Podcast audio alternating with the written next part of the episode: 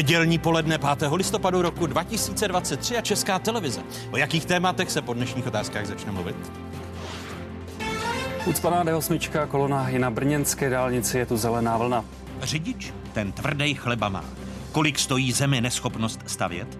Diskuze ministra dopravy Martina Kupky, ex-ministra Karla Havlíčka a ekonoma Tomáše Havránka. Inflace se stále nachází na nepřijatelných hodnotách. Inflace poněkud klesá, ekonomika se poněkud nehýbe a úrokové sazby také. Máme se radovat alespoň z posílení koruny? Další téma dnešních otázek. Ceny energií nebudou růst o desítky procent. Ceny elektřiny. Čeká nás po novém roce jediná jistota, totiž, že levnější to nebude. Hosty diskuze bývalý místo předseda energetického regulačního úřadu Blahoslav Němeček a místo předseda Svazu moderní energetiky Vladimír Hlavinka. Vítejte a hezkou neděli vám všem divákům jedničky z Pravodajské 24. Vstupujete do jedinečného prostoru pro diskuzi. Skomírající tuzemská ekonomika, její očekávané zotavování se nekoná. Statistici tento týden zveřejnili odhad výsledků za třetí čtvrtletí a ty nám říkají, že Česká republika stále balancuje na hraně recese. Nadále tak platí, že se tuzemská ekonomika jako jediná v Evropě ještě nedostala na úroveň před pandemí COVID-19, tedy na úroveň konce roku 2019. Potenciál tuzemské ekonomiky snižuje krom jiných zanedbaná dopravní infrastruktura. Za inspirací netřeba jezdit daleko. Třeba do Polska. Za pár týdnů slavíme 34 let od konce komunismu a přitom stále nemáme odpovídající dopravní spojení s okolními metropolemi.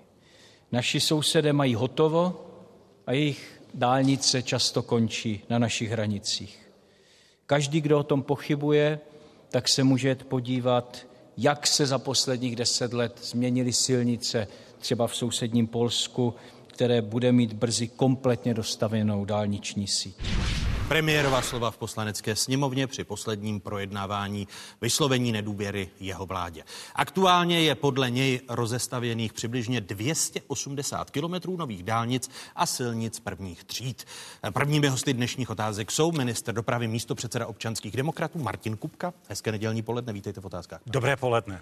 Mé pozvání přijal i ex-minister dopravy, ex-minister průmyslu a obchodu, místo předseda poslanecké sněmovny a první místo předseda hnutí Ano, Karel Havlíček. I vám hezké nedělní poledne vítejte. Rovněž české poledne a děkuji za pozvání. A vítám i ekonoma z Institutu ekonomických studií Fakulty sociálních věd Univerzity Karlovy a výzkumníka z Centra inovací metavýzkumu Stanfordovy univerzity, profesora Tomáše Havránka. Je vám přeji hezký dobrý den. Dobrý den, rád jsem přes Litomyšle po nové dálnici. Po nové dálnici, ale byl jenom kousek. No, ale už větší část. ale když eh, jsme u vás, pane profesore, eh, máte spočítané, o kolik by se zvýšil potenciál tu zemské ekonomiky, pokud by Česká republika dokončila síť eh, silnic a dálnic i k vám do Litomyšle, že byste jel eh, z Prahy po D11 kompletně do Litomyšle? A D35. Spočítané to nemám, to se počítá těžko. Na to má dobrý výzkum třeba Esther Duflo, nositelka Nobelovy ceny, která ukazuje, že ten efekt obecně je sice kladný, ale trochu menší, než, než se obecně uvádí ale um, já jsem rád, že ty věci se u nás hýbou k lepšímu a chtěl bych poděkovat tady panu ministrovi i panu ministrovi bývalému, že ve funkci podpořili pana ředitele Mátla, ředitele ŘSD, protože za pana Mátla opravdu se ty dálnice konečně staví v termínu. A, ale stále pomalým tempem. Když ale, se, ale, ale, když ale se podíváme na srovnání Česka a Polska. Uh, ano, ale teď si myslím, že uh, jsme minimálně tam, kde bychom měli být ohledně toho tempa, které se už ne, ne, nespomaluje a ty termíny jsou dodržovány. Vy jste letos 4. března v textu pro seznam zprávy napsal, že Česká republika má stále, cituji, gigantický prostor výdělečně investovat do infrastruktury, přičemž ovoce budoucích příjmů u nás visí nízko. Konec citátu. Co máte na mysli tím gigantickým prostorem? Tím, že, jak jste zmínil vy na začátku, tak ta naše síť, ať už teda dálnic nebo železnic, není hotová. Eh, zdaleka není hotová tak jako v západních zemích, kde už není ten prostor takový dále investovat, aby to vynášelo. Eh, podobně jako třeba dokončení dálnice D35, které hodně pomůže celému východu republiky.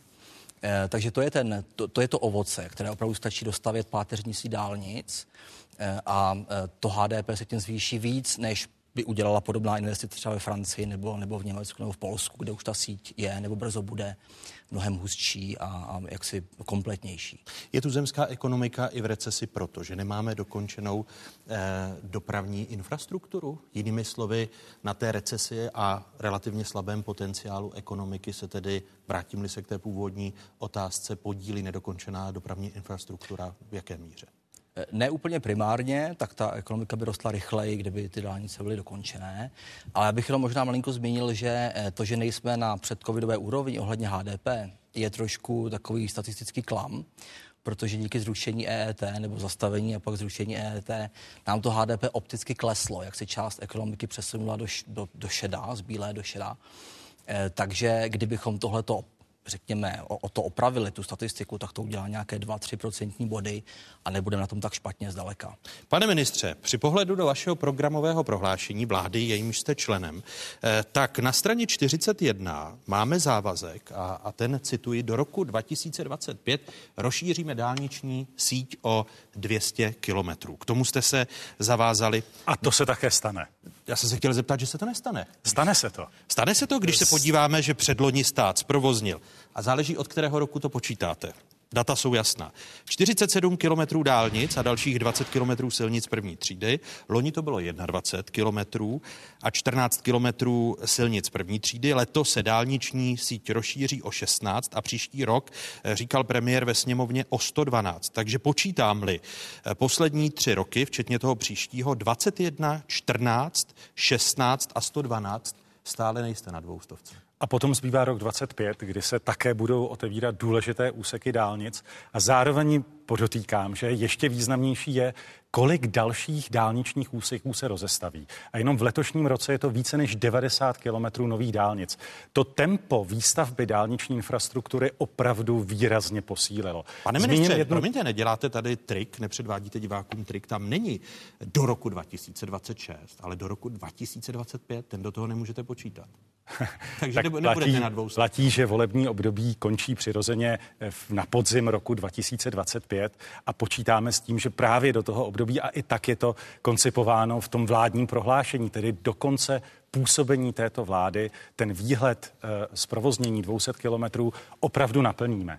Zmíním ještě jednu důležitou věc, kdy my se snažíme argumentovat přesvědčivě, že Česká republika opravdu potřebuje investovat do dopravní infrastruktury. E, konec konců je to jedna z věcí, kterou česká vláda nejenom, že vnímá jako prioritu, ale také naplňuje, protože pořád, jak v loňském roce, tak v letošním roce, je to rekordní částka 150 miliard korun právě do dopravní infrastruktury. Dívali jsme se na to, co se dělo v Polsku. Tam za 10 let vybudovali 2800 kilometrů dálnic a v tom období vzrostlo HDP o 24 Eh, my jsme v České republice za podobné období tu síť rozšířili minimálně o nějakých 147 kilometrů, ale HDP tady také rostlo výrazně méně, jenom o 14% Jistě na to mělo vliv i celá řada jiných faktorů, ale jsme přesvědčeni o tom a eh, tady i z této konkrétní praxe, z tohoto srovnání ukazujeme, že Česká republika opravdu potřebuje investovat a také proto naše vláda představila ten desetiletý výhled investic toho, co se musí postavit.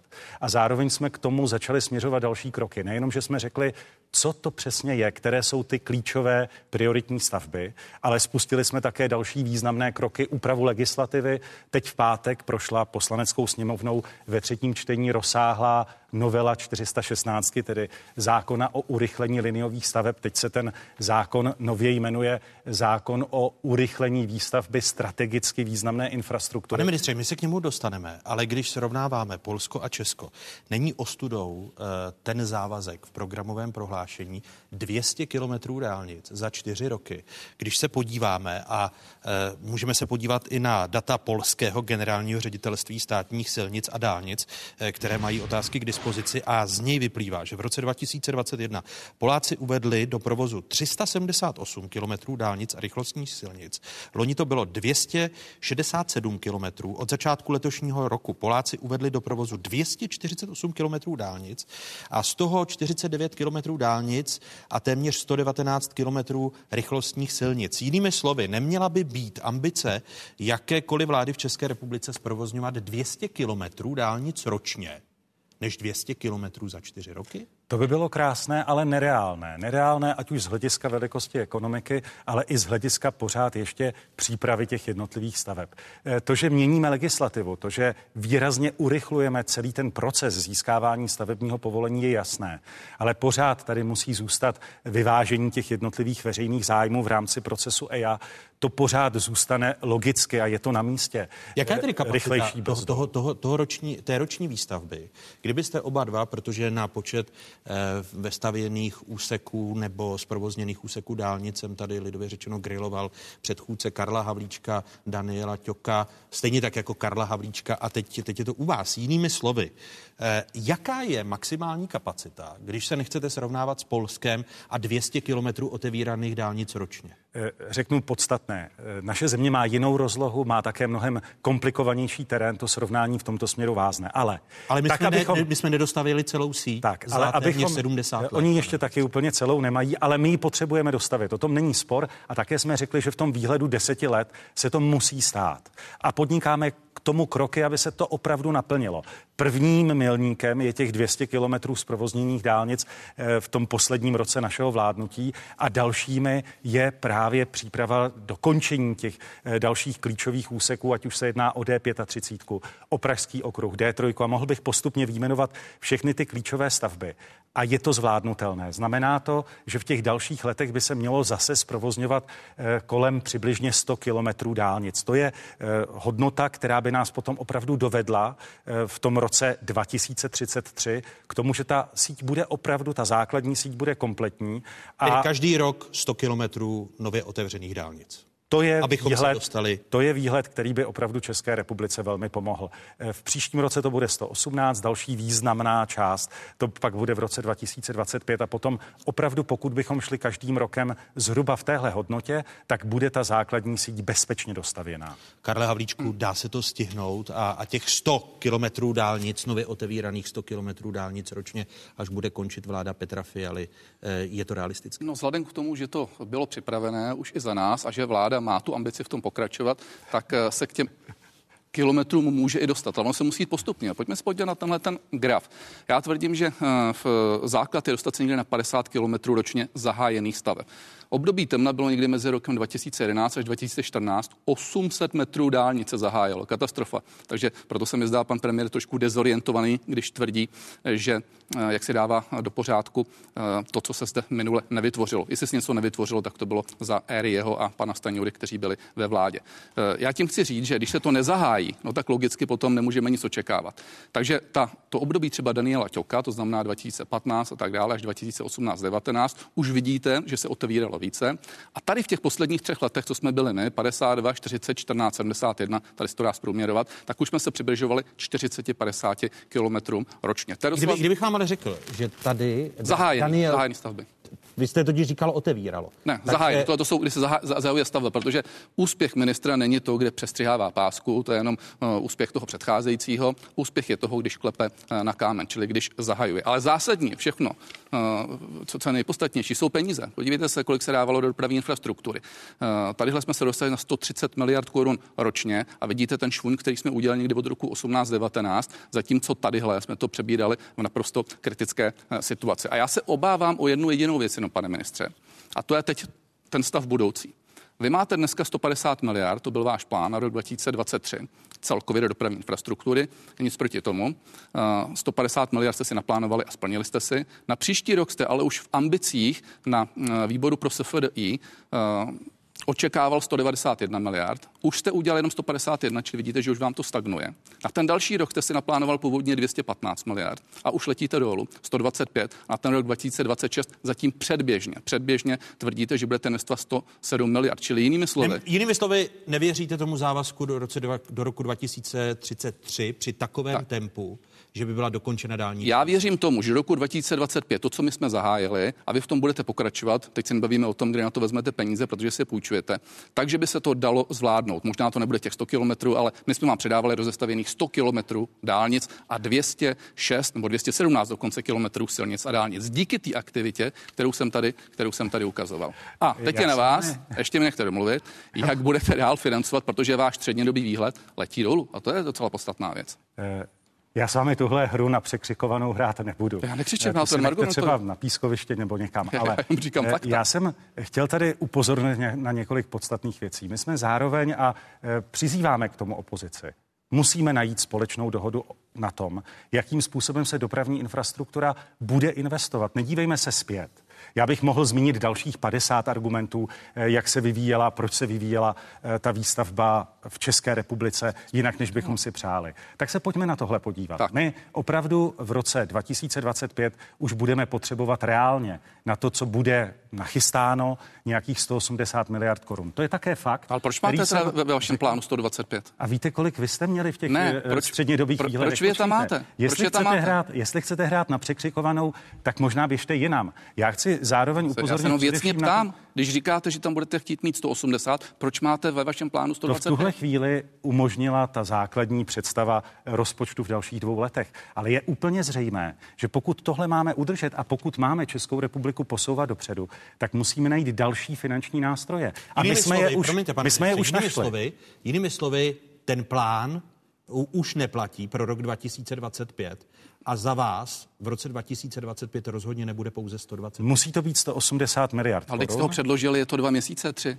Ale víc už neplatí. Současná, víc současná ekonomická situace z hlediska standardních nástrojů neumožňuje.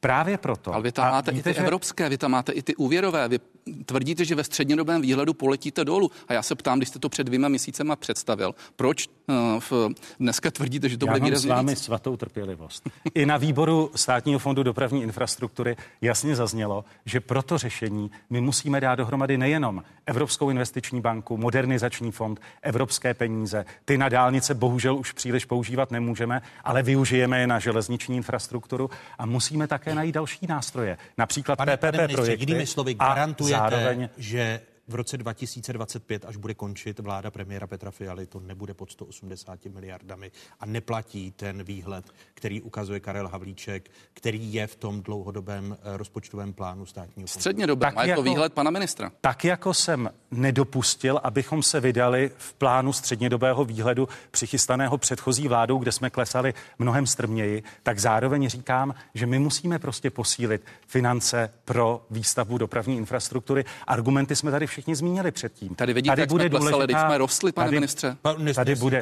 Vteřinku eh, do, do řeči, Nicméně, když byste se podíval na to, co vyčítáte mě, na váš střednědobý výhled, ale já se fakt nemám potřebu s vámi překřikovat. Nám přece záleží na tom, abychom posunuli Českou republiku dopředu. A to znamená najít i s opozicí schodu na tom, že budeme pro dopravní infrastrukturu využívat víc nástrojů, než eh, jaké využívala Česká republika v minulosti. Pan... Že to bude mix PPP projektů, národního financování evropských peněz a že tak také najdeme, a tady potřebujeme určitě i schodu s opozicí, další možnosti, jako je například nové možnosti Národní rozvojové banky, eh, případně to, čemu říkají ve Španělsku, ve Francii státní koncesionář, tak abychom dokázali zajistit nejenom výstavbu dálnic, ale samozřejmě také železnice, ne, protože pak nemůžeme pan, naplnit. Pane ne, promiňte, promiňte pane předsedo, když se, když se obrátím na eh, Tomáše Havránka, který psal o nutnosti těch gigantických investic, které by byly zapotřebí. Je těch 150 miliard korun pro rok příští, které jsou ve státním fondu dopravní infrastruktury i na výstavbu nových dálnic a silnic rychlostních. Je to dostatečná, je to dostatečná částka, ta gigantická investice, protože vy jste v březnu říkal, není podstatné, jak velký bude schodek. Pokud půjdou právě peníze do investic, jako je dopravní infrastruktura? Ono to podstatné pořád je, ale, ale investice se nám tím, že se nám vrátí, tak de facto potom vlastně ten dluh sníží. Takže to není úplně tolik, to samotné číslo za letošní není tak důležité. Ale já mám návrh, jak ty peníze sehnat. Jo, my tady máme jako země balík 3 bilionů korun, 3 tisíce miliard, které má teda ČNB. A vlastně ona je nechce, ona s těmi nic moc nedělá, ty peníze nevydělávají. A kdybychom je investovali třeba po vzoru Singapuru, který tohle udělal desetiletí zpátky a de facto si koupil podíl na globálním technickém pokroku, tak nám to ročně vydělá minimálně těch 100 miliard, co pan ministr potřebuje navíc vlastně do toho SV. Teď mluvíte o devizových rezervách. Devizových rezervách. A teď eh, jenom bych to rád jako rozvedl. Eh, samozřejmě ta ČNB si tohleto uvědomuje a ta investice by byla velký krok. Ona se necítí mít autoritu na to, aby to sama udělala. I když znova, ona ty rezervy nepotřebuje vlastně nechce. Ty vznikly jako vedlejší produkt intervencí proti koruně. Tady nebyl nikdy plán na schromáždit 3 biliony. Ty peníze tam teď leží v eurech, teda v dolarech, 131 miliard eur to je. a nevydělávají nám. A ničemu by neuškodilo ty peníze vzít větší část z nich, investovat je do globálního technického pokroku, jako Singapur, jako to Norsko. Hmm. A vydělávat ročně desítky miliard navíc, zhruba těch 100 miliard. A podle vás to nemůže ohrozit, eh, protože vy jste byl poradcem guvernéra, eh, předchozího guvernéra, to nemůže ohrozit nezávislost centrální banky, pokud by se centrální banka s vládou dohodly, že ty ne. devizové rezervy budou investovány ku příkladu. Eh, vůbec ne, oni to můžou udělat sami, ale já chápu tu jejich obavu, že to je tak velký krok, že k němu potřebují širší společenskou dohodu, nejenom s vládou, ale i s opozicí, čili když si třeba vy, pan stínový premiér, pan vysoce postavený ministr, domluvíte schůzku s guvernérem, a zeptáte se ho, jestli by šlo vykročit tím směrem a případně jak a co by k tomu potřeboval, tak to ničemu nemůže uškodit. Začneme u Karla Havlíčka, pak bude reagovat. Já s vámi souhlasím, já jsem potřebuji udělat nějaký pořádek v, tom, v té minulosti, ale myslím, že to jsme si snad, snad eh, vyjasnili a že si pan premiér odpočine v Africe teď a pak si vezme data. Myslím, že to má hodně pracovníků. No, no, no, no, tak je, já to samozřejmě říkám s nadsázkou, ale je dobrý se vždycky bavit nad eh, čísly, ale pojďme se hlavně bavit o té budoucnosti. Jednoznačně, pokud chceme stavět, a teď se bavme o tom, jestli to bude 100 km eh, ročně nebo prostě vysokorychlostní tratě a tak dále, tak se současným systémem financování nemáme šanci. To je prostě realita. Eh, někdy od roku 2017, tam bych i s vámi souhlasil, pane ministře, vy jste to spočítal, že budeme potřebovat plus minus 300 miliard korun ročně. Dneska s jazykem na vestě dostanete 120 miliard a eh, v ministerstvo financí se s ministerstvem dopravy hraje jak, jak, jak, jak, jak kočka s myší, vždycky každý rok ukousne kousek ocásku a máme méně a méně. A, uh, Máme stejně 150 miliard, aby bylo jasno pro diváky. No, a to je právě ten fíkl, pane ministře. 150 Promiňte, miliard, ne, ne, ne, ale tam byste mi neutekli ne, ne, ne, neuteču. na ten návrh. Kočku s otázkem ne. 150 ano. miliard ano, ale už neříkáme, kolik tam jde ze státního rozpočtu. A bohužel to číslo ze státního rozpočtu se zmenšuje a vy to doháníte, pane ministře, úvěry přes Evropskou investiční banku, případně jinými zdroji. Ale to, co jste říkal vy, to je zásadní. Pojďme najít systém. Ten systém může být například i v tom, co jste říkal vy. Mohl by být založený i na využití penzí penzijních fondů. Penzijní fondy v současné době mají 100 až 150 miliard korun volných zdrojů, které by se daly využít přes uh, financování přes dluhopisy, uh, dlouhodobé dluhopisy s jakousi státní garancí. Tam bychom vystoupali na částku minimálně 100 miliard korun. Potom samozřejmě PPP, na tom se asi shodneme, ale nejsou ty PPP, řekněme, samospasující, uh, protože ty se pochopitelně musí splácet a nejsou úplně nejlevnější. To nejhorší. Promiňte, může... jako stínový premiér, pokud by vás, protože i podle toho plánu bude na dopravní infrastrukturu o cca 40 miliard méně, protože to schválené číslo v rozpočtu na příští rok je 151 ano. miliard.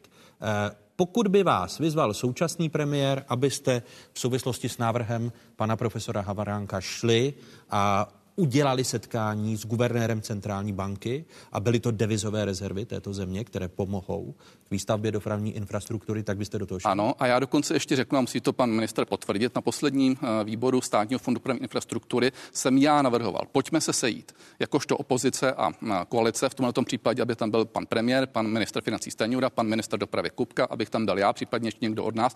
Nemluvili jsme tady o guvernérovi a pojďme se domluvit za jedním stolem na systému financování, včetně využití nových nástrojů, protože i když tahle ta vláda třeba na uh, náš námět přistoupí a ty, stát, eh, ty penzijní fondy by využila, tak stejně už se to nebude financovat dříve jak v roce 2025-2026, což už zde tato sestava vládní nebude, bude zde jiná vládní sestava, tak si to pojďme připravit.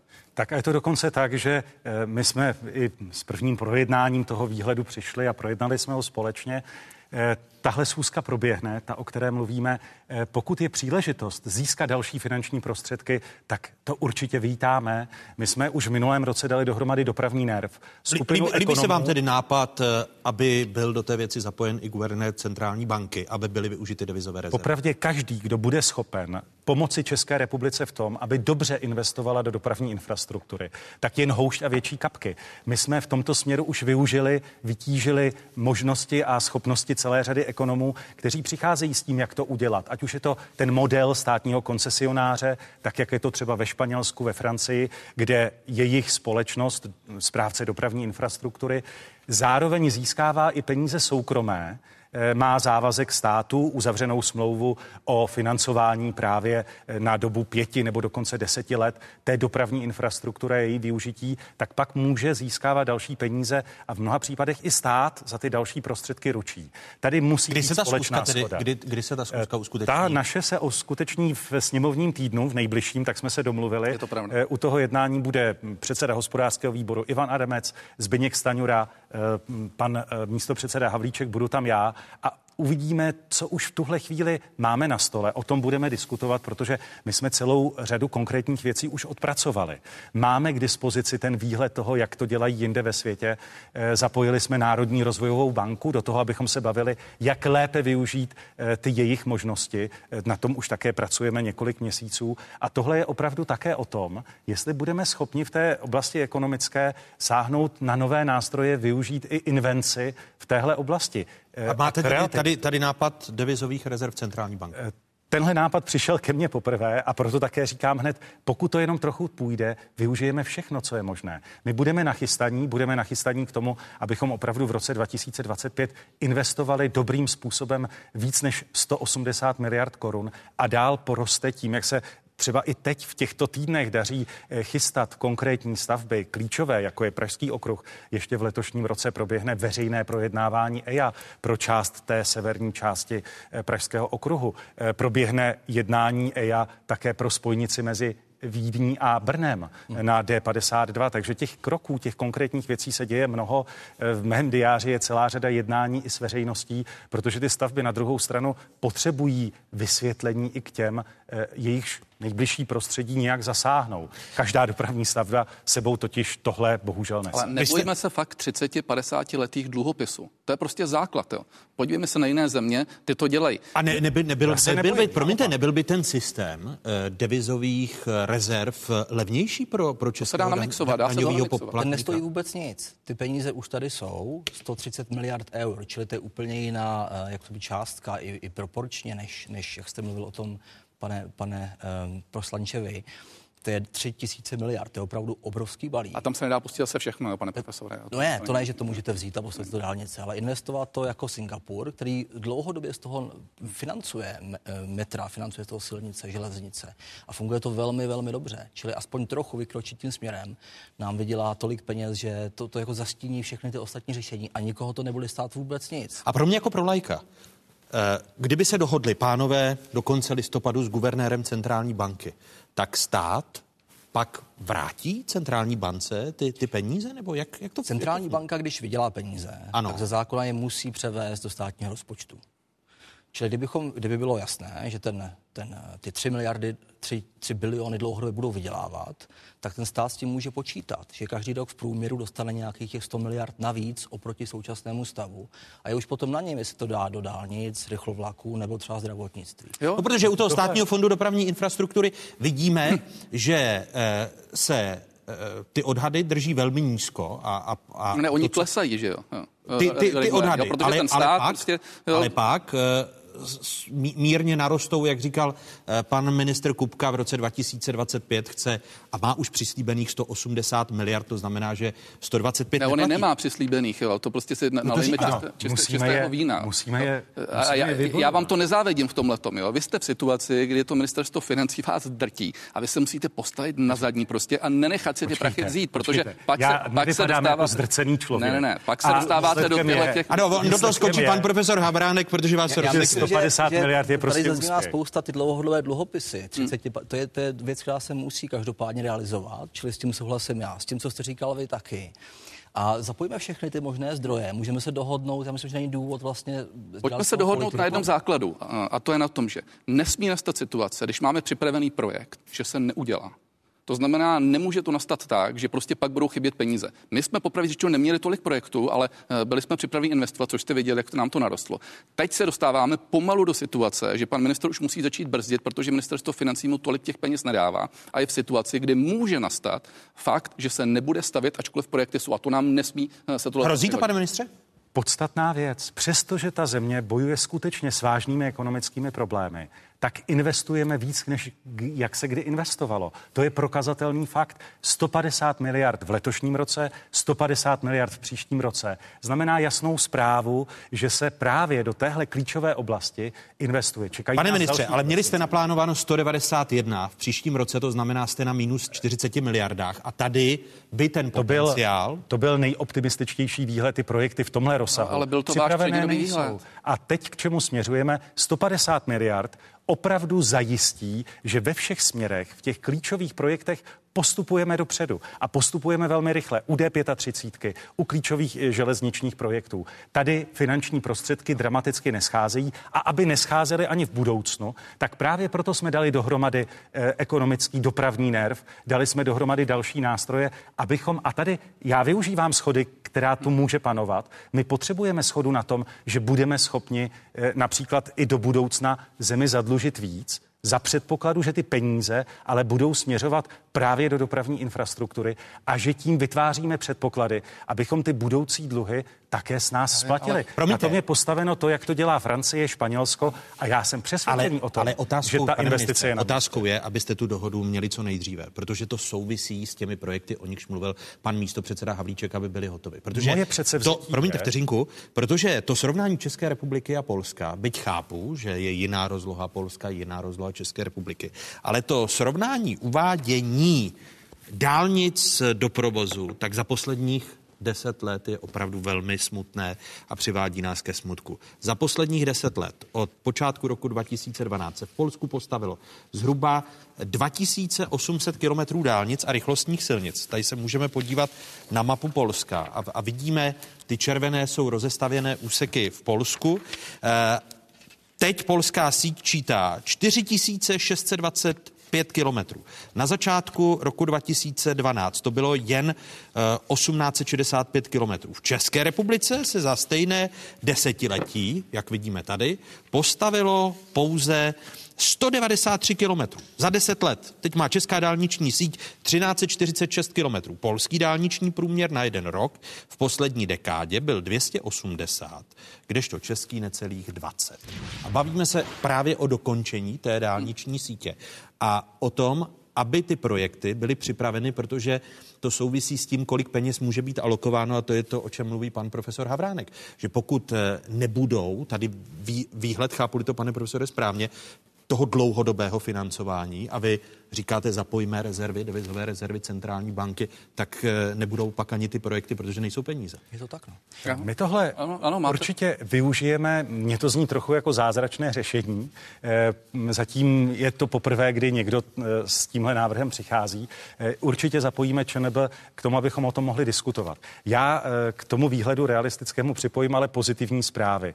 Tohle je výhled, co zprovozujeme v České republice v roce 2023-2024. Bude to dohromady 133,5 kilometrů dálnic. To je už dávka, kterou motoristé pocítí a pocítí to i ekonomika, protože to, co se ukazuje eh, například v tom Polsku, tam, kde vede nová dálnice, kde je funkční spojení, tak rostou další ekonomické aktivity. A samozřejmě se tam lépe daří lidem, lépe se tam daří rodinám.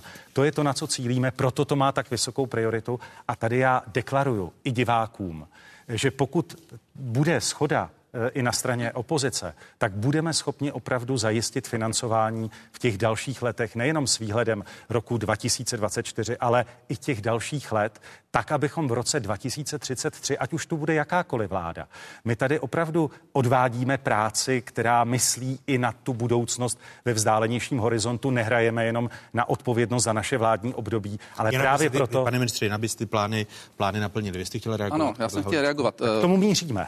Protože eh, jedna věc jsou plány, ale nezapomeňte, pane ministře, že už jste dva roky u vlády. A já samozřejmě na tom státním fondu dopravní infrastruktury jsem, jsem tam s vámi. A kdybychom si promítli, co jsme si naslibovali, co jste naslibovali před rokem, tak je to úplně stejné. My jsme vás varovali před tím, že není možné to řešit úvěry z Evropské investiční banky nebo jenom úvěry. Vy jste si naplánovali těch 190 km, poté jste to teda zdrcli na 150, kdyby to bylo někde uh, v milionu, teda pardon, jo. kdyby to bylo někde na úrovni 100, 170, myslím si, že by to bylo asi, asi, asi i v pořádku. Ale eh, to, co je podstatné, je to, jak to dneska financujete. Vy jste se neposunuli za ty dva roky ani o krok dopředu. Dluhopisy, A to není pravda. Je to pravda. Dluhopisy není. jsou někde v šuplíku na ministerstvu financí. Co se týká Evropské investiční banky, každý rok tam otevřete úvěr ve výši 20 až 30 miliard korun. Tenhle rok eh, už plánujete na příští 18, ale dalších 10 miliard vám chybí. To znamená, jsme stále v začarovaném kruhu, kdy vydáváte zcela objektivně z rozpočtu méně peněz na výstavbu dopravní infrastruktury,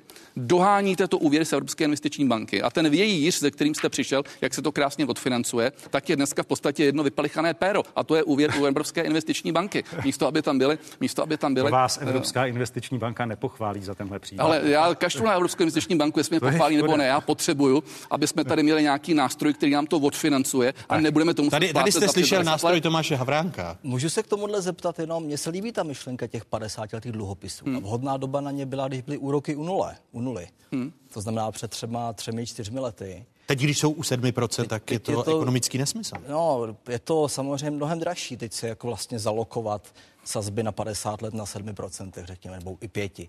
Proč tohle řešení nebylo využívané dřív vlastně? Když jste byl ministrem. No, protože my jsme na to dávali peněz dostatek, my jsme neměli tolik projektů a teď se na to podívejte, my jsme dávali Tady jsme vystoupali z nějakých 80 miliard na 130 miliard. Odfinancovali jsme to regulérně ze státního rozpočtu a e, nepůjčovali jsme si na to žádné peníze, nepotřebovali jsme je. Teď jsme v situaci, že snižujete ty peníze z státního rozpočtu a půjčujete si na to z Evropské investiční banky za 4,5, možná 4,7, možná 4,3 e, Já netvrdím, že se všechno dá udělat přes dluhopisy. Já jenom tvrdím, že to je jeden z nástrojů, který má jeden úžasný efekt. A to je to, že zatímco úvěr musím v nějaké brzké době začít splácet a příští ministři to budou muset udělat a pozor. A vy bude to si, promiňte, státní znovu, znovu platí ta základní otázka. Vy byste si bral teď dluhopisy za 7% úročení? Ne, teď není třeba si brát za 7%. Teď se musí připravit režim fungování přes dluhopisy. Ten už se měl připravit před rokem. Já není hotový. souhlasím. Eh, já na, to, já na to jenom zareaguju. Eh, takový skromný dotaz. A proč vy jste se tehdy nedívali déle dopředu? Proč jste už tehdy nepřipravovali ty další nástroje?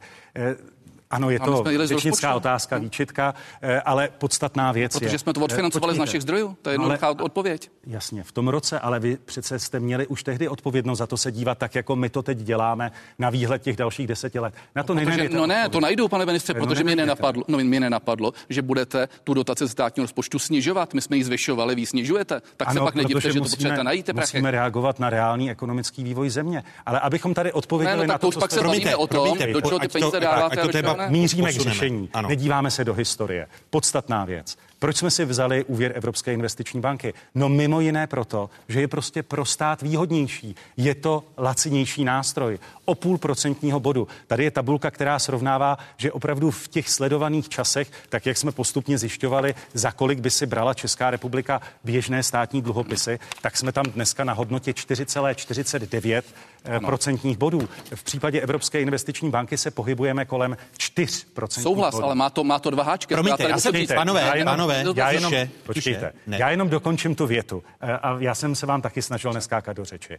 Eh, máme tady zároveň větší objem těch projektů, které chceme realizovat formou PPP a k tomu jsme spustili kroky, takže jsme udělali to nezbytné. A dali jsme dohromady eh, jak ekonomy, tak teďka už pracovní skupinu v rámci výboru pro strategické investice, abychom našli ten mix v konkrétní podobě. My máme ten výhled, s tím hmm. jsem vás už seznámil. Máme mix evropských peněz, PPP PPP projektů, dluhového financování státních dluhopisů. Máme tam také ten nástroj státního koncesionáře a máme tam nástroj nového, nových možností Národní rozvojové banky. Na tom najdeme schodu a v těch nástrojích budou určitě i dlouhodobější dluhopisy. Ale, ale, ale promiňte, pánové, ten, pro nás výhodný pro stát. Pro, pro nás jako pro uh, lidi, kteří jezdí po tuzemských dálnicích, pro pana profesora, který v neděli vážil cestu z Litomyšle do, do Prahy, tak když se podíváme na to, co se zprovozní, tedy eh, zprovozněné úseky dálnic v letech 2023 a 2024, tak v realizaci, podíváme-li se na dálniční síť České republiky,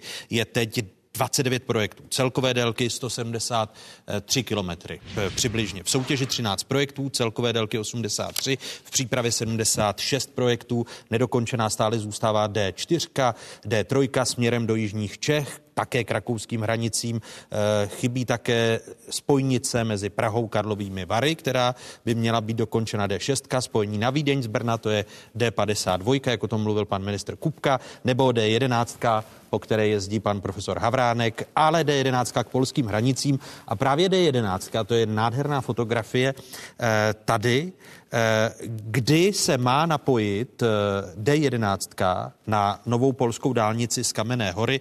D11 vedoucí z Prahy se v úseku od Trutnova ještě ani nezačala budovat.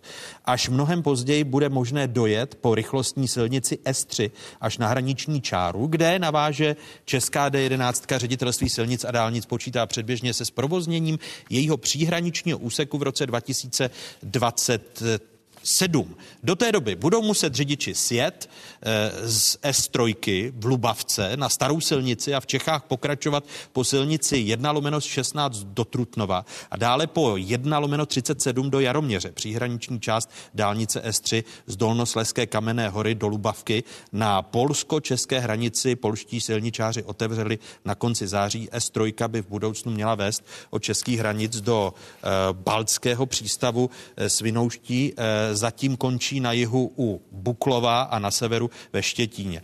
Pane ministře, eh, vy jste teď eh, společně i, i opozice, i koalice schválili, a už jste o tom mluvil, vládní návrh zákona, kterým se mění zákon číslo 416 o urychlení výstavby dopravní, vodní a energetické infrastruktury. O kolik se zkrátí plánování těch projektů, hm, pokud ten zákon schválí i Senát? Ten odhad je řádově o několik měsíců. Eh, když bychom započetli... Jenom vše... o několik měsíců se to zkrátí? No, no to není zanedbatelná věc, protože to ve výsledku eh, jenom ten stávající nový zákon, nedávno schválený stavební, znamená úsporu odhadem až dva roky tím, že spojujeme územní rozhodování a stavební povolování do jednoho procesu. To je významná úspora, protože se dává méně prostoru pro opakované připomínky a proto, aby se eh, z hlediska odpůrců těch staveb ta věc znovu a znovu vracela na stůl se stejnými už jednou vypořádanými argumenty.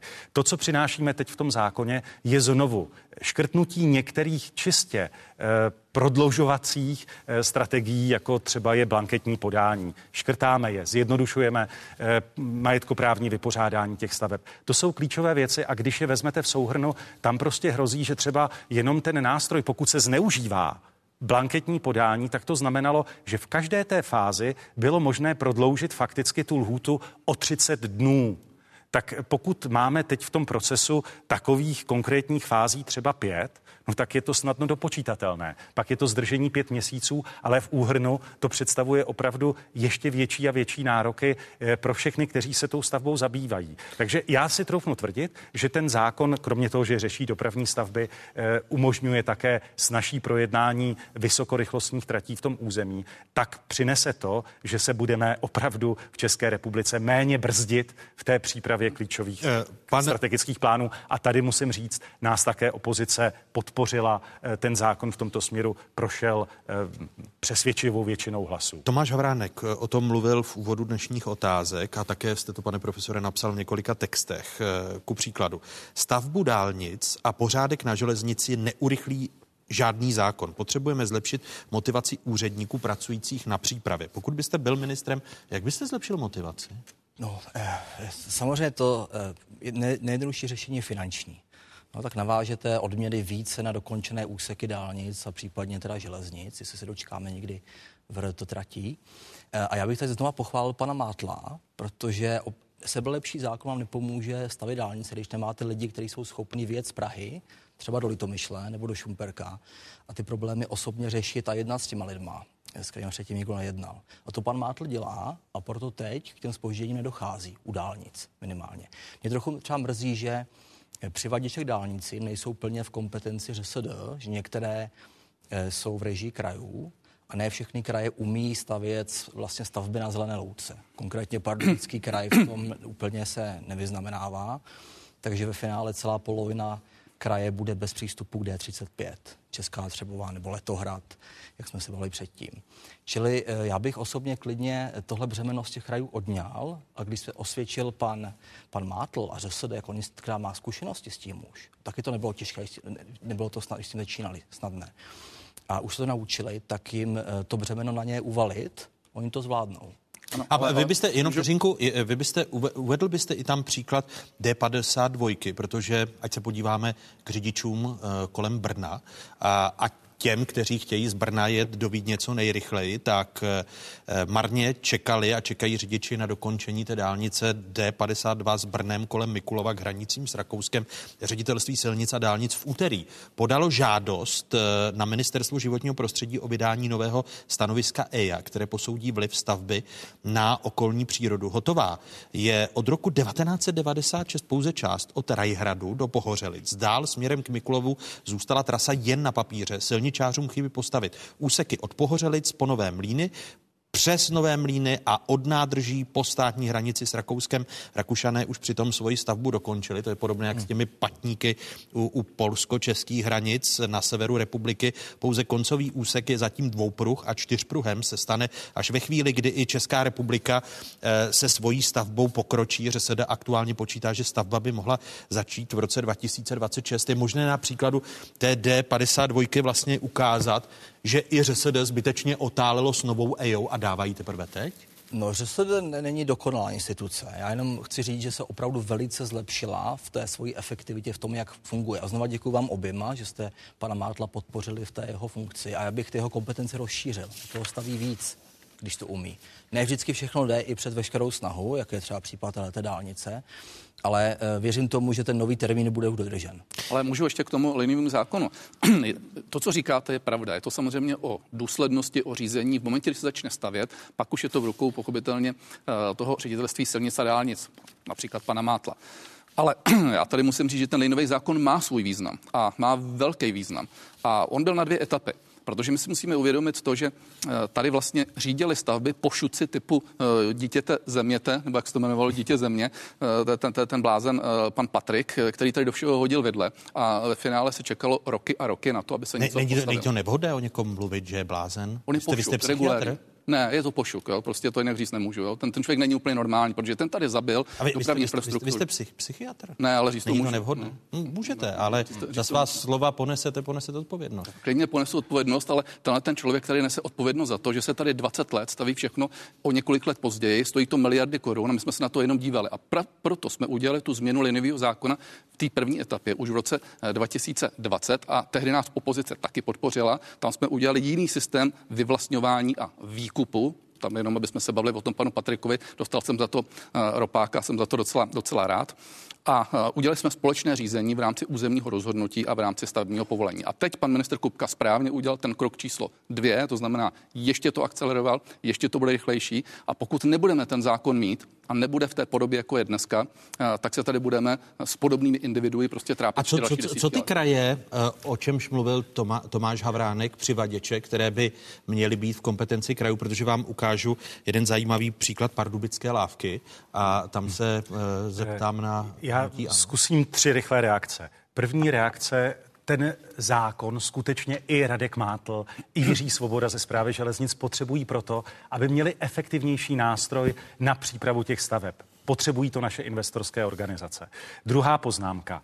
Ano, my jsme už v loňském roce změnili KPI, tedy ty parametry odměňování managementu eh, na dráze a svázali jsme je víc i se spolehlivostí té služby. A mělo to pozitivní vliv. Eh, dokládáme každý čtvrt rok, že se spoždění na české železnici snižuje.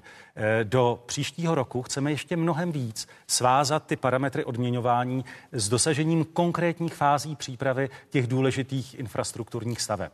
A protože transformujeme ŘSD také ve státní podnik, respektive podobný podnik, jako je zpráva, zpráva železnic, tak se v tomto případě už teď debatuje právě o těch nových KPI i pro lidi na ŘSD, abychom tady měli i v tom řízení v té oblasti způsob, jak to dobře jak to dobře řídit a velmi důsledně. A poslední věc k těm přivaděčům.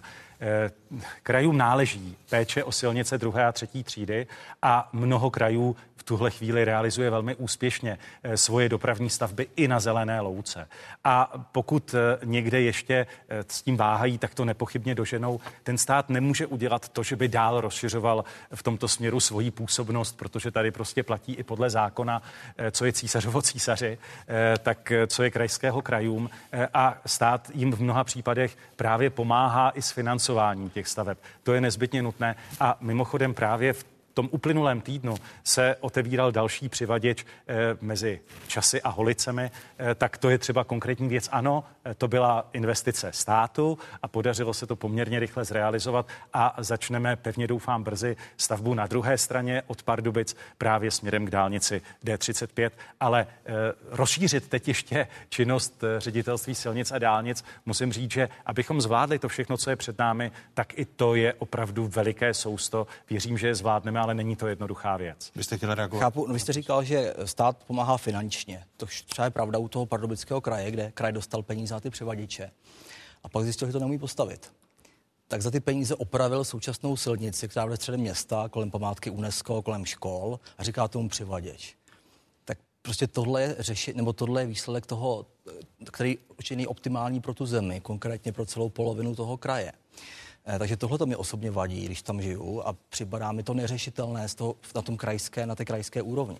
A to ještě se podívejte na jednu věc, když tady eh, Karel Havlíček o druhých mluví jako o pošucích, tak předseda hnutí ano Andrej Babiš kritizuje současnou vládu, že se chlubí jejími projekty. Příklad, který eh, zvolil v poslanecké sněmovně, může být pro mnoho lidí absurdní, ale po pořádku. Hnutí ano v rámci rekonstrukce pardubického nádraží prosadilo lávku nad kolejemi na místo původně plánovaného podchodu. Cena 330 milionů korun. Andrej Babiš eh, se neváhal pochlubit ve sněmovně.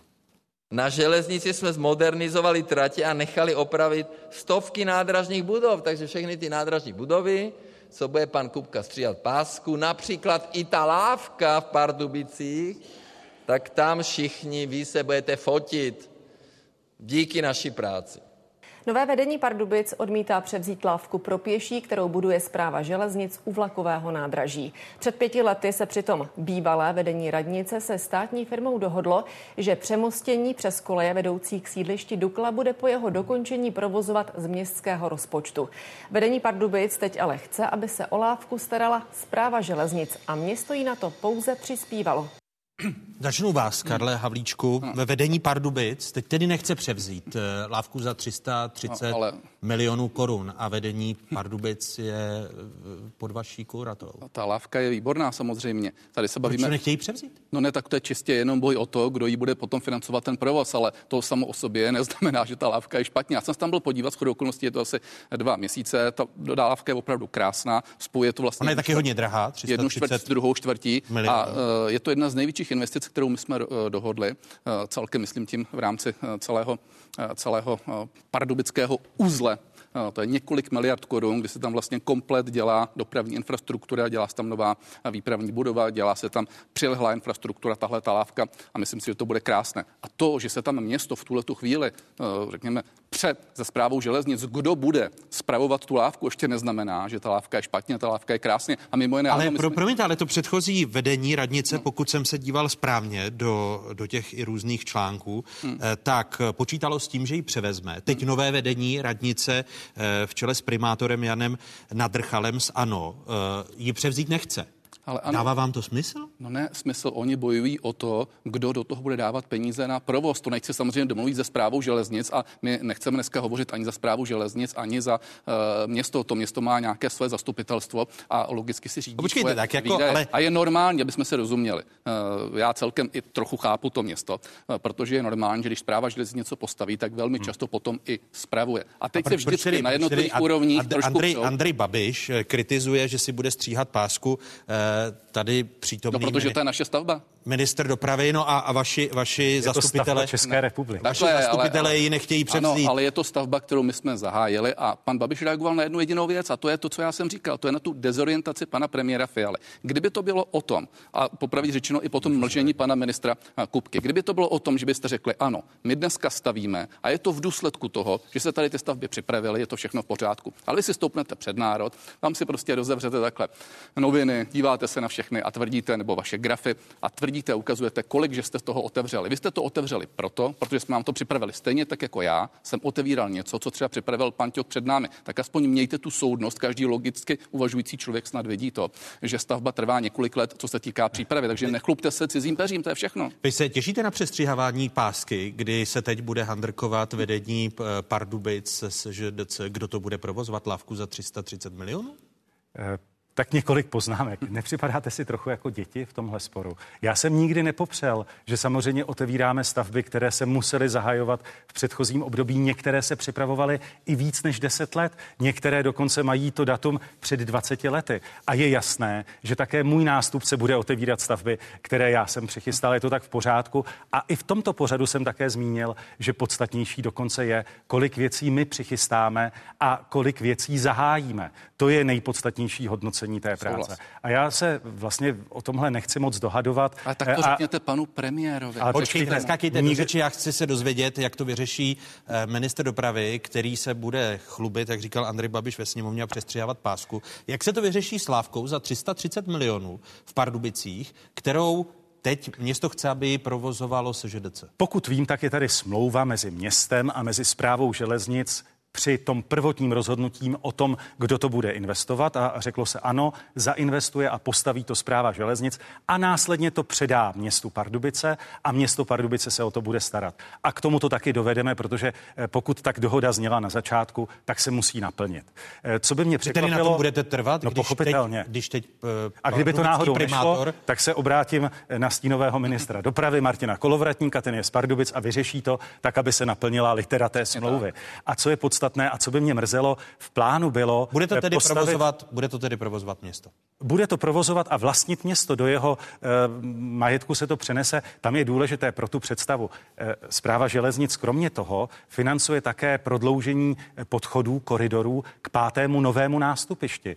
To samo o sobě je také 100 milionová hmm. investice. A to samozřejmě zůstane ve správě, zprávy železnic a bude se o to starat. Ta lávka je dokonce a já ji pokládám také za správnou investici, protože v tom místě pomůže lidem. Eh, ona míří dokonce nejenom na, jednotlivé, na jednotlivá nástupiště, ale míří také na autobusový terminál, což je podstatné pro to spojení toho, aby u nás fungovaly dobře všechny módy dopravy. A má zároveň spojit parkovací dům na straně, kde je pak sídliště Dukla v Pardubicích. A jde o to, aby tohle se také zrealizovalo, aby to opravdu vytvořilo tak, jak se eh, před lety plánovalo. A Ale na ten dům se zatím stavět nebude, protože nejsou peníze. Je to to ukázka té, té nekoncepčnosti, že jedno zastupitelstvo řekne, ano, my to budeme, my to budeme financovat provoz lávky a, a zastupitelé a, a primátor ze stejné strany pak řeknou, že ne, my, my nechceme tu lávku přebírat, protože nebudeme financovat její provoz. Možná. Každopádně to ukazuje na obecnější problém, že mi tady ta lávka stala kolik 300 milionů. 300, 300 milionů. A to, aby se rozuměli, to teda není tak jako lávka, to je skutečně jako... My jsme ji viděli, Jasně, no, vlastně, ale, ale obecně, že ty věci mají konkrétní náklady, ale ty benefity často nejsou úplně jasně spočítané, nebo my se, my se na to hrajeme někdy ale je to často založené na vodě. Eh, ty rychlovlaky jsou malinko podobný případ, k těmu se asi dostaneme, to budou bilionové částky pravděpodobně. A tam opravdu je velmi důležité to podrobně odůvodnit, kde jak budou ty biliony těch výnosů, protože ty náklady jsou naprosto jasné.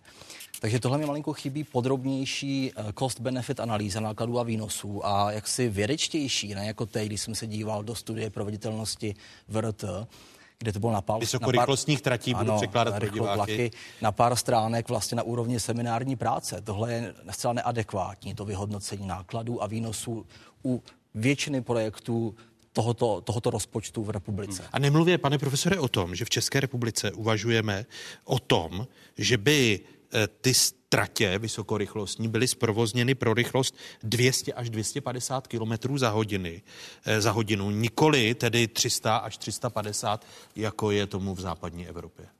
No, já si osobně nemyslím, že někdy se svezu rychlovlakem u nás. Svezete. Mám rád, vy, vy, vy, vy myslíte, Takže že už jestli, budete, jestli, že už, pane profesore, vy myslíte, že už budete mrtví uh, a, a vy se nesvezete rychlovlakem, no, ani když vám bude 80. Moje, možná ani moje děti, já se bojím toho, že to dopadne podobně jako kanál Dunaje od Ralabe. Je to je nesrovnatelné, uh, opravdu, hned no, to vysvětlím. Já to, je to malinko přehnané, ta, ta analogie, ale zase ta, to, to nedostatečné odůvodnění těch nákladů je tam evidentní. A uh, zahraniční příklady ukazují, my vidíme ty hezké příklady, kde to funguje, ale pak máte spousta příkladů, kde to nefunguje. Eh, dráha z San Francisca do Los Angeles měla už dávno stát, nestojí, nejezdí ještě ani kousek, vlastně to nefunguje. Stojí čtyřnásobek toho původního projektu a, a pořád se to ještě počítá.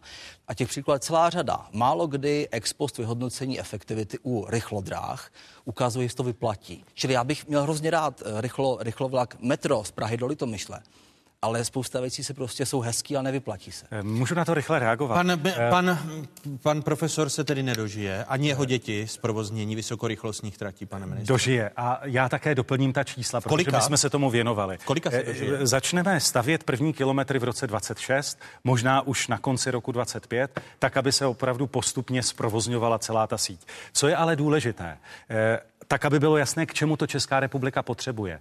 A tady my jsme doplnili klíčová klíčové souvislosti. Nejde totiž jenom o to, že to bude znamenat rychlejší propojení těch míst, které jsou eh, přímo na trase, ale také propojení všech různých koutů České republiky rychlejším způsobem. A další obrovský význam těch vysokorychlostních tratí spočívá v tom, že uvolníme prostor na stávajících koridorech. Ty jsou v tuhle chvíli přetížené. Bavíme se o tom, že je potřeba víc oblouvám, nákladu aby, aby převést... děti jedničky nepřišly o pohádku, pane. To bych nerad.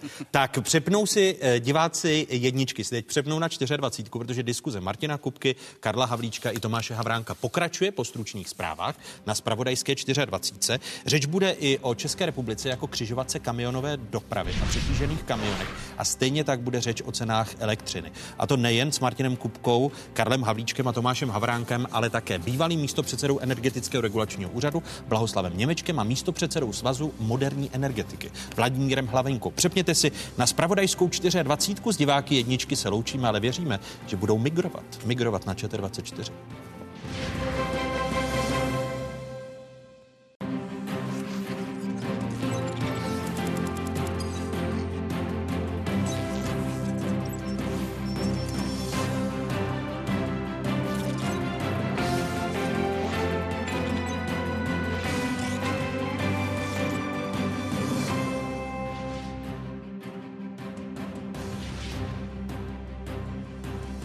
Jste na správné adrese. Tady je spravodajská jednička v zemi, tady je 24. České televize. O jakých tématech se po dnešních otázkách začne mluvit? Zdražovali jsme průměrně o 15 až 20% Drahá vlast. Jak z ní učinit zemský ráj to na pohled? Pokračování diskuze Martina Kupky, Karla Havlíčka a Tomáše Havránka. V tuto chvíli se nacházíme v samém srdci jaderné elektrárny Dukovany. Jsme na jednom z, dvoj, z reaktorových sálů. Atomové katedrály spasí tu zemskou energetiku. Hosty diskuze bývalý místopředseda energetického regulačního úřadu Blahoslav Němeček a místopředseda Svazu moderní energetiky Vladimír Hlavinka. Ještě jednou hezké nedělní odpoledne vám všem divákům z Pravodajské 24. Vstupujete do jedinečného prostoru pro diskuzi. Česká republika jako křižovatka kamionové dopravy. V září letošního roku průměrně po spoplatněných pozemních komunikacích, tedy dálnicích a silnicích prvních tříd, projelo za den bezmála 3,5 tisíce českých autobusů. 759 autobusů zahraničních. Českých nákladních aut v září za jediný den projelo přes 38 tisíc, zahraničních přes 24 tisíc. Pro ilustraci na dálnici D1 mezi Všechromy a Mirošovicemi denně v obou směrech projede průměrně přes 12 600 aut nebo nákladních vozidel. Mezi Mirošovicemi a Hvězdonicemi je to skoro 10,5 tisíce denně. Podíváme-li se na přetíženost eh, našich tuzemských dálnic a silnic, eh, tak vidíme, že tuzemské dálnice trpí přetíženými kamiony. Loni za první poletí zvážili policisté 10 752 automobily, přetížených jich bylo 2526. Za první poletí letošního roku zvážila tuzemská policie dohromady 8 391 nákladní auto, přetížených jich bylo 2744, tedy každé třetí nákladní auto meziročně tak ubylo kontrol, vzrostl však počet přetížených vozidel. A první otázka pro Martina Kupku ve druhé hodině otázek a ještě jednou vítám naše hosty, kterými jsou nejen minister dopravy, místo předseda ODS Martin Kupka, ex-minister dopravy a bývalý minister průmyslu a obchodu, dnes místo předseda poslanecké sněmovny a první místo předseda hnutí ano Karel Havlíček a také ekonom z Institutu ekonomických studií Fakulty sociálních věd Univerzity Karlovy, výzkumník z Centra inovací metavýzkumu Stanfordovy univerzity Tomáš Havránek. Ještě jednou, pánové, vítejte. A pane ministře, jak je možné, že klesá počet kontrol ve chvíli, kdy každé třetí nákladní auto na tuzemské dálnici je přetížené? Je to dáno aktuálně možnostmi policie České republiky, která plní další úkoly, například na hranicích, ale důležitá pozitivní zpráva. V příštím roce bude na české dálniční síti v provozu 13 vysokorychlostních vah. Přijdu velmi brzy i s návrhem zákona, který zefektivní eh, i práci jednotlivých úřadů, které eh, dohlížejí právě nad eh, administrací těch sankcí, tak aby v to probíhalo mnohem lépe, mnohem efektivněji. Takže vám a také vadí, že, ke, vadíme to. Že, že klesá počet kontrol? Vadí mi to, vadí mi to, že pořád po české dálnici přejíždí takové množství přetížených kamionů a právě proto také tomu věnujeme pozornost. Chceme a věřím, že tady snad také najdeme schodu s opozicí posílit pravomoce eh, organizace, která je přímo pod ministerstvem dopravy. Je to eh, Centrum služeb pro silniční dopravu. Mnoho diváků si vybaví takové dodávky, které jsou vždycky s policií při kontrole těch eh, kamionů v místě a my bychom rádi, aby právě všichni ti lidé, kteří pracují pro CSPSD, jak zní ta zkratka centra, aby měli víc kompetencí, aby posílili do úrovně podobných institucí v zahraničí, jako je Polská silniční inspekce, podobně to mají i v Německu. Vy chceme tedy vybudovat silniční inspekci, inspekci, která by měla ty pravomoce. Nebude to znamenat, že tam přibude eh, jediný člověk, ale posílíme kompetence těch lidí, aby ty kontroly probíhají efekt, probíhaly efektivněji, protože v současné době, pokud například eh, ta policie musí okamžitě odjíždět k nějakému akutnímu, k nějaké akutní události, eh, tak v tu chvíli bohužel ti naši lidé bohužel s tou kontrolou musí končit. Takže jim chceme dát větší množství kompetencí. Ten zákon bychom rádi před předložili do poslanecké sněmovny eh, na jaře příštího roku, eh, tak abychom to v příštím roce mohli projednat a eh, zdůraznuju dvakrát. Nebude to znamenat víc peněz ze státní kasy, naopak zefektivnění těch kontrol přinese to, že na českých dálnicích se prostě bude nejenom méně porušovat česká legislativa, ale zároveň budeme šetřit všechny ty dálnice, protože to, co jim ubližuje nejvíc v porovnání s osobními automobily, jsou právě ty přetížené kamiony a nejvíc právě přetížené nápravy. A jediný a moment, zna, kde je to dobře to, že by, že by, že by, ta, že by ta česká, uh, česká silniční inspekce tak se to bude jmenovat Silniční inspekce České republiky. Ano. Že by vznikla k 1. lednu roku 2025? Chtěl bych to zvládnout. Eh, vy podpoříte jako opozice vznik takového zákona, když eh, počet těch kontrol, jak říká pan ministr, když se znovu podíváme na ta data, každé přetížené, třetí hmm. Nákladní auto na tuzemské dálnici měřené je přetížené, tak eh, jestliže chybí policisté, kteří dnes hmm. u těch kontrol být musí, tak vytvořit českou silniční inspekci? V zásadě ano. Já myslím, že je třeba to vážit, čili využít toho vysokorychlostního vážení. Ono je třeba jako vždycky ale jít trošku s časem, protože ono od něk, někdy od roku 2015-16 eh, to bylo zejména o velkém lobbingu eh, těch aktérů, kteří chtěli prostě eh, technologicky být přítomni toho, že se bude vážit. Dnes jsme udělali celá zásadní změnu, tuším, že to bylo v roce 2021, kdy jsme udělali vyhlášku, těsně předtím ještě než vláda skončila naše, že se neváží nepřetržitě, to je docela zásadní věc, jenom v hlavních časech a poté i ty ORPčka, čili ty obce budou mít eh, méně vážných lístků eh, k vyřízení. Eh, je třeba stále ale mít na paměti to, že to není samospasitelné. Otázka je taky, aby to bylo přesné, to měření, které tam je, to ve světě ne vždycky zcela, zcela, zcela vycházelo. A jinak my jsme vytipovali, tuším, 14 míst, vy teď říkáte 13, tak to asi odpovídá, že se, že se dodělá. Pokud se nepletu, tak už i ŘSD dopust pořídil asi, asi 6 těch vysokorychlostních. Ano, dnes jich je 6. 6 no, no.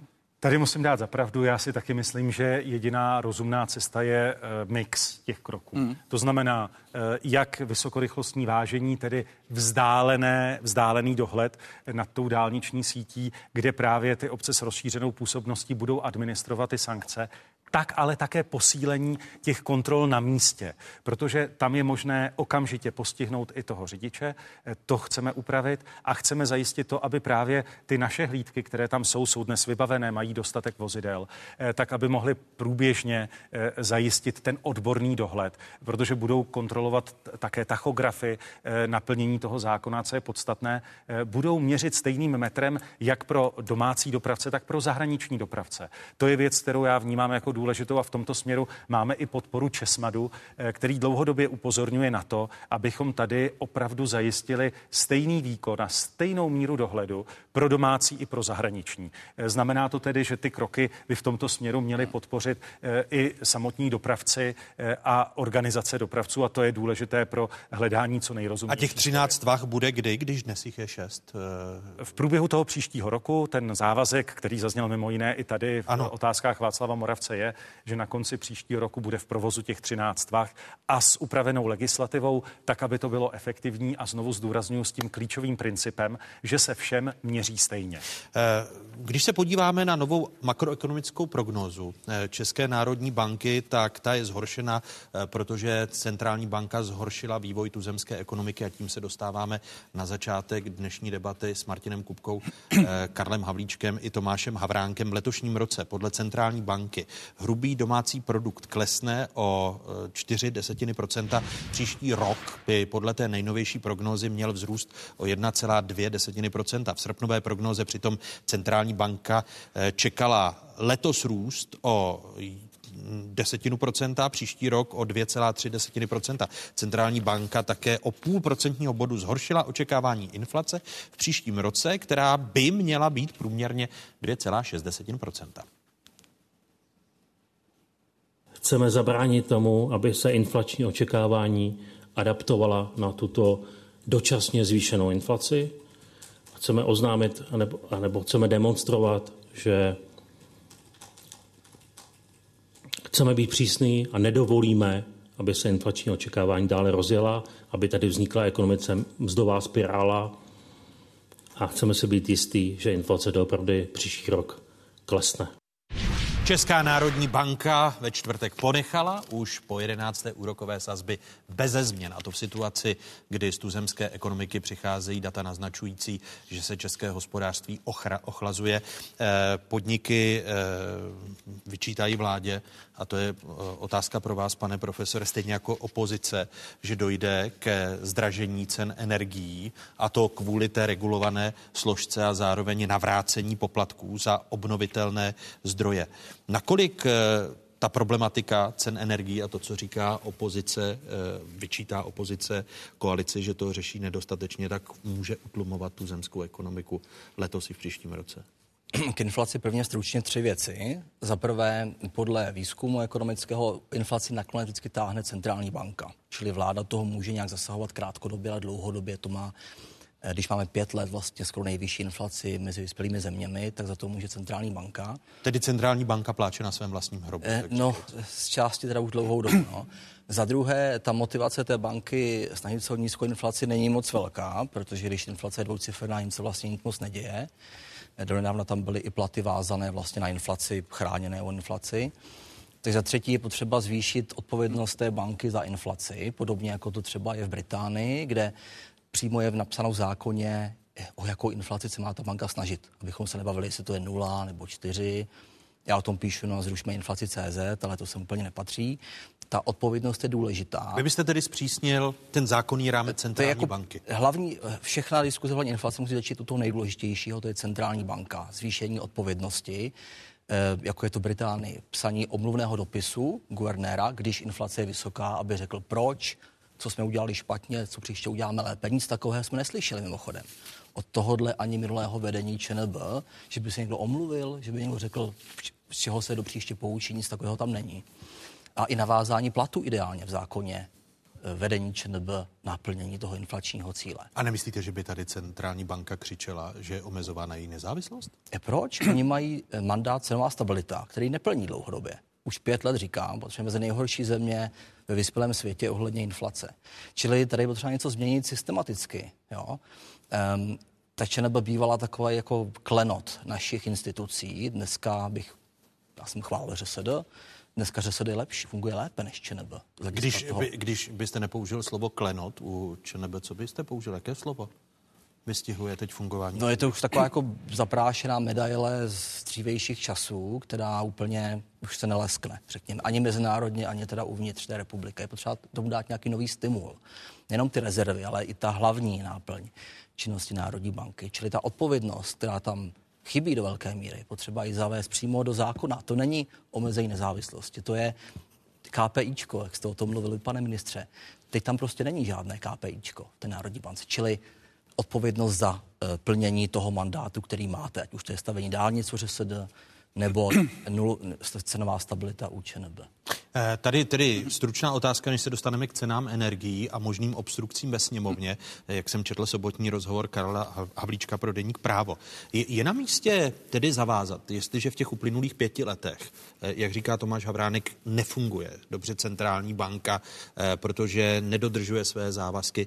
Uvažujete o tom, že by bylo dobré změnit ten zákonný rámec fungování centrální banky, aby tam bylo stanoveno eh, KPI, eh, já nevím, jak to hezky česky říct. Co, co přesně má ta banka vlastně, co po ní chceme a co udělá a co se stane, pro, co, co bude pro to vedení, když následovat, když to nesplní? Je, je, je, je na místě? Taková no, úprava? Já to slyším poprvé, že by se mělo jít tím letím způsobem a nepochybuju, že by to dopadlo tak, že by se opět ozvali, že zasahujeme do uh, její nezávislosti a podobně. Ale uh, ono to není v rámci té inflace jenom o té centrální bance. Ano, pro centrální banku je to samozřejmě hlavní úkol, v tom s vámi souhlasím. A vy jste správně řekl v tom vašem příspěvku, že krátkodobě to může ovlivňovat i vláda svoji fiskální politiku, zejména rozpočtovou politikou, případně nějakou regulatorikou. To je to, co podle mého názoru nezafungovalo a správně se nerozlišilo to, co bylo tou příčinou té inflace. A jinak s vámi souhlasím i ve vašem tvrzení, které obecně vytvrdíte, že centrální banka najela na zvyšování úrokových sazeb a nezvážila zavčasu, a to je velmi důležité říct, zavčasu posilovat korunu, tak jako ji oslabovala mezi lety 2013 až 2019 a v důsledku toho a té nečinnosti vlády eh, v rámci fiskální politiky máme tu inflaci poměrně, poměrně eh, vysokou. A pro každou další vládu bylo by to dobré, kdyby se dohodly politické strany v poslanecké sněmovně a řekli, že je i vůči, protože zákony jsou tvořeny pro obyvatele této země, aby se spovídal guvernér eh, veřejnosti a musel by napsat omluvný dopis asi prezidentu republiky, eh, který jmenuje členy bankovní rady centrální banky. I... Proč neplní své vlastní závazky? Jedna věc banky? je, protože v zásadě je pravdou, že eh, nakonec ta centrální banka vždycky uhraje tu inflaci tak, jakou si řekne. Prostě buď bude intervenovat, bude prodávat nebo nakupovat v koruny nebo, nebo devizi, případně si bude hrát s úrokovými sazbami. Ale pozor, musíme taky vždycky vidět to, co je ten vedlejší účinek. To znamená, nepochybně ta banka by možná mohla ještě razantnějšími nástroji třeba těmi intervencemi docílit té inflace nižší dříve, ale otázka je, co by nastalo ve smyslu vývozu, ve smyslu dovozu, co by nastalo ve smyslu půjčování peněz, což konečně i dneska vidíme. Takže ono se musí balancovat a neměl by se té centrální bance vzít to, co dneska je samozřejmě jejím hlavním, a to je to, že je nezávislá. Pokud napíše někde omluvní dopis, to je víceméně spíš marketingová záležitost, a neměl by asi ta vláda příliš zasahovat do toho, co má či nemá dělat. A to by, ne, to by nebylo podle toho britského no, pojetí. Uh, já jenom ČNB je velice mocná instituce. A v demokracii můžete mít takhle mocnou instituci nezávislou, když má jasně daný mandát a je jasně odpovědná vůči veřejnosti. To se bohužel tady neděje a vlastně ta ČNB naprosto selhala v, to, v, tom, v, tom, v tom, co má napsáno v ústavě, že se má snažit cenová stabilita, což potom ohrožuje tu nezávislost. To, že nakonec bude, bude totálně převzata nějakou třeba příští vládou.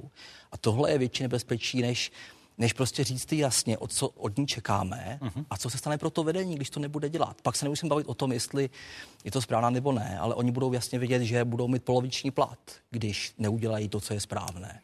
Já tohle pokládám za správné vykopnutí veřejné debaty. V demokracii musí být všechny instituce kritizovatelné.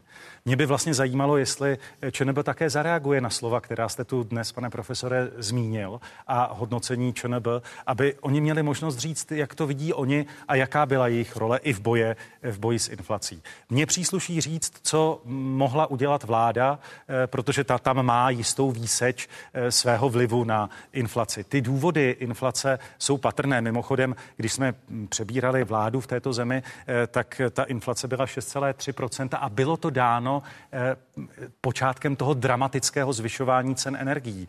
To my jsme potom převzali a posílila to eh, krize na Ukrajině, respektive ruská agrese na Ukrajině, abych byl adresný. A zaznamenali jsme, co jsme zaznamenali.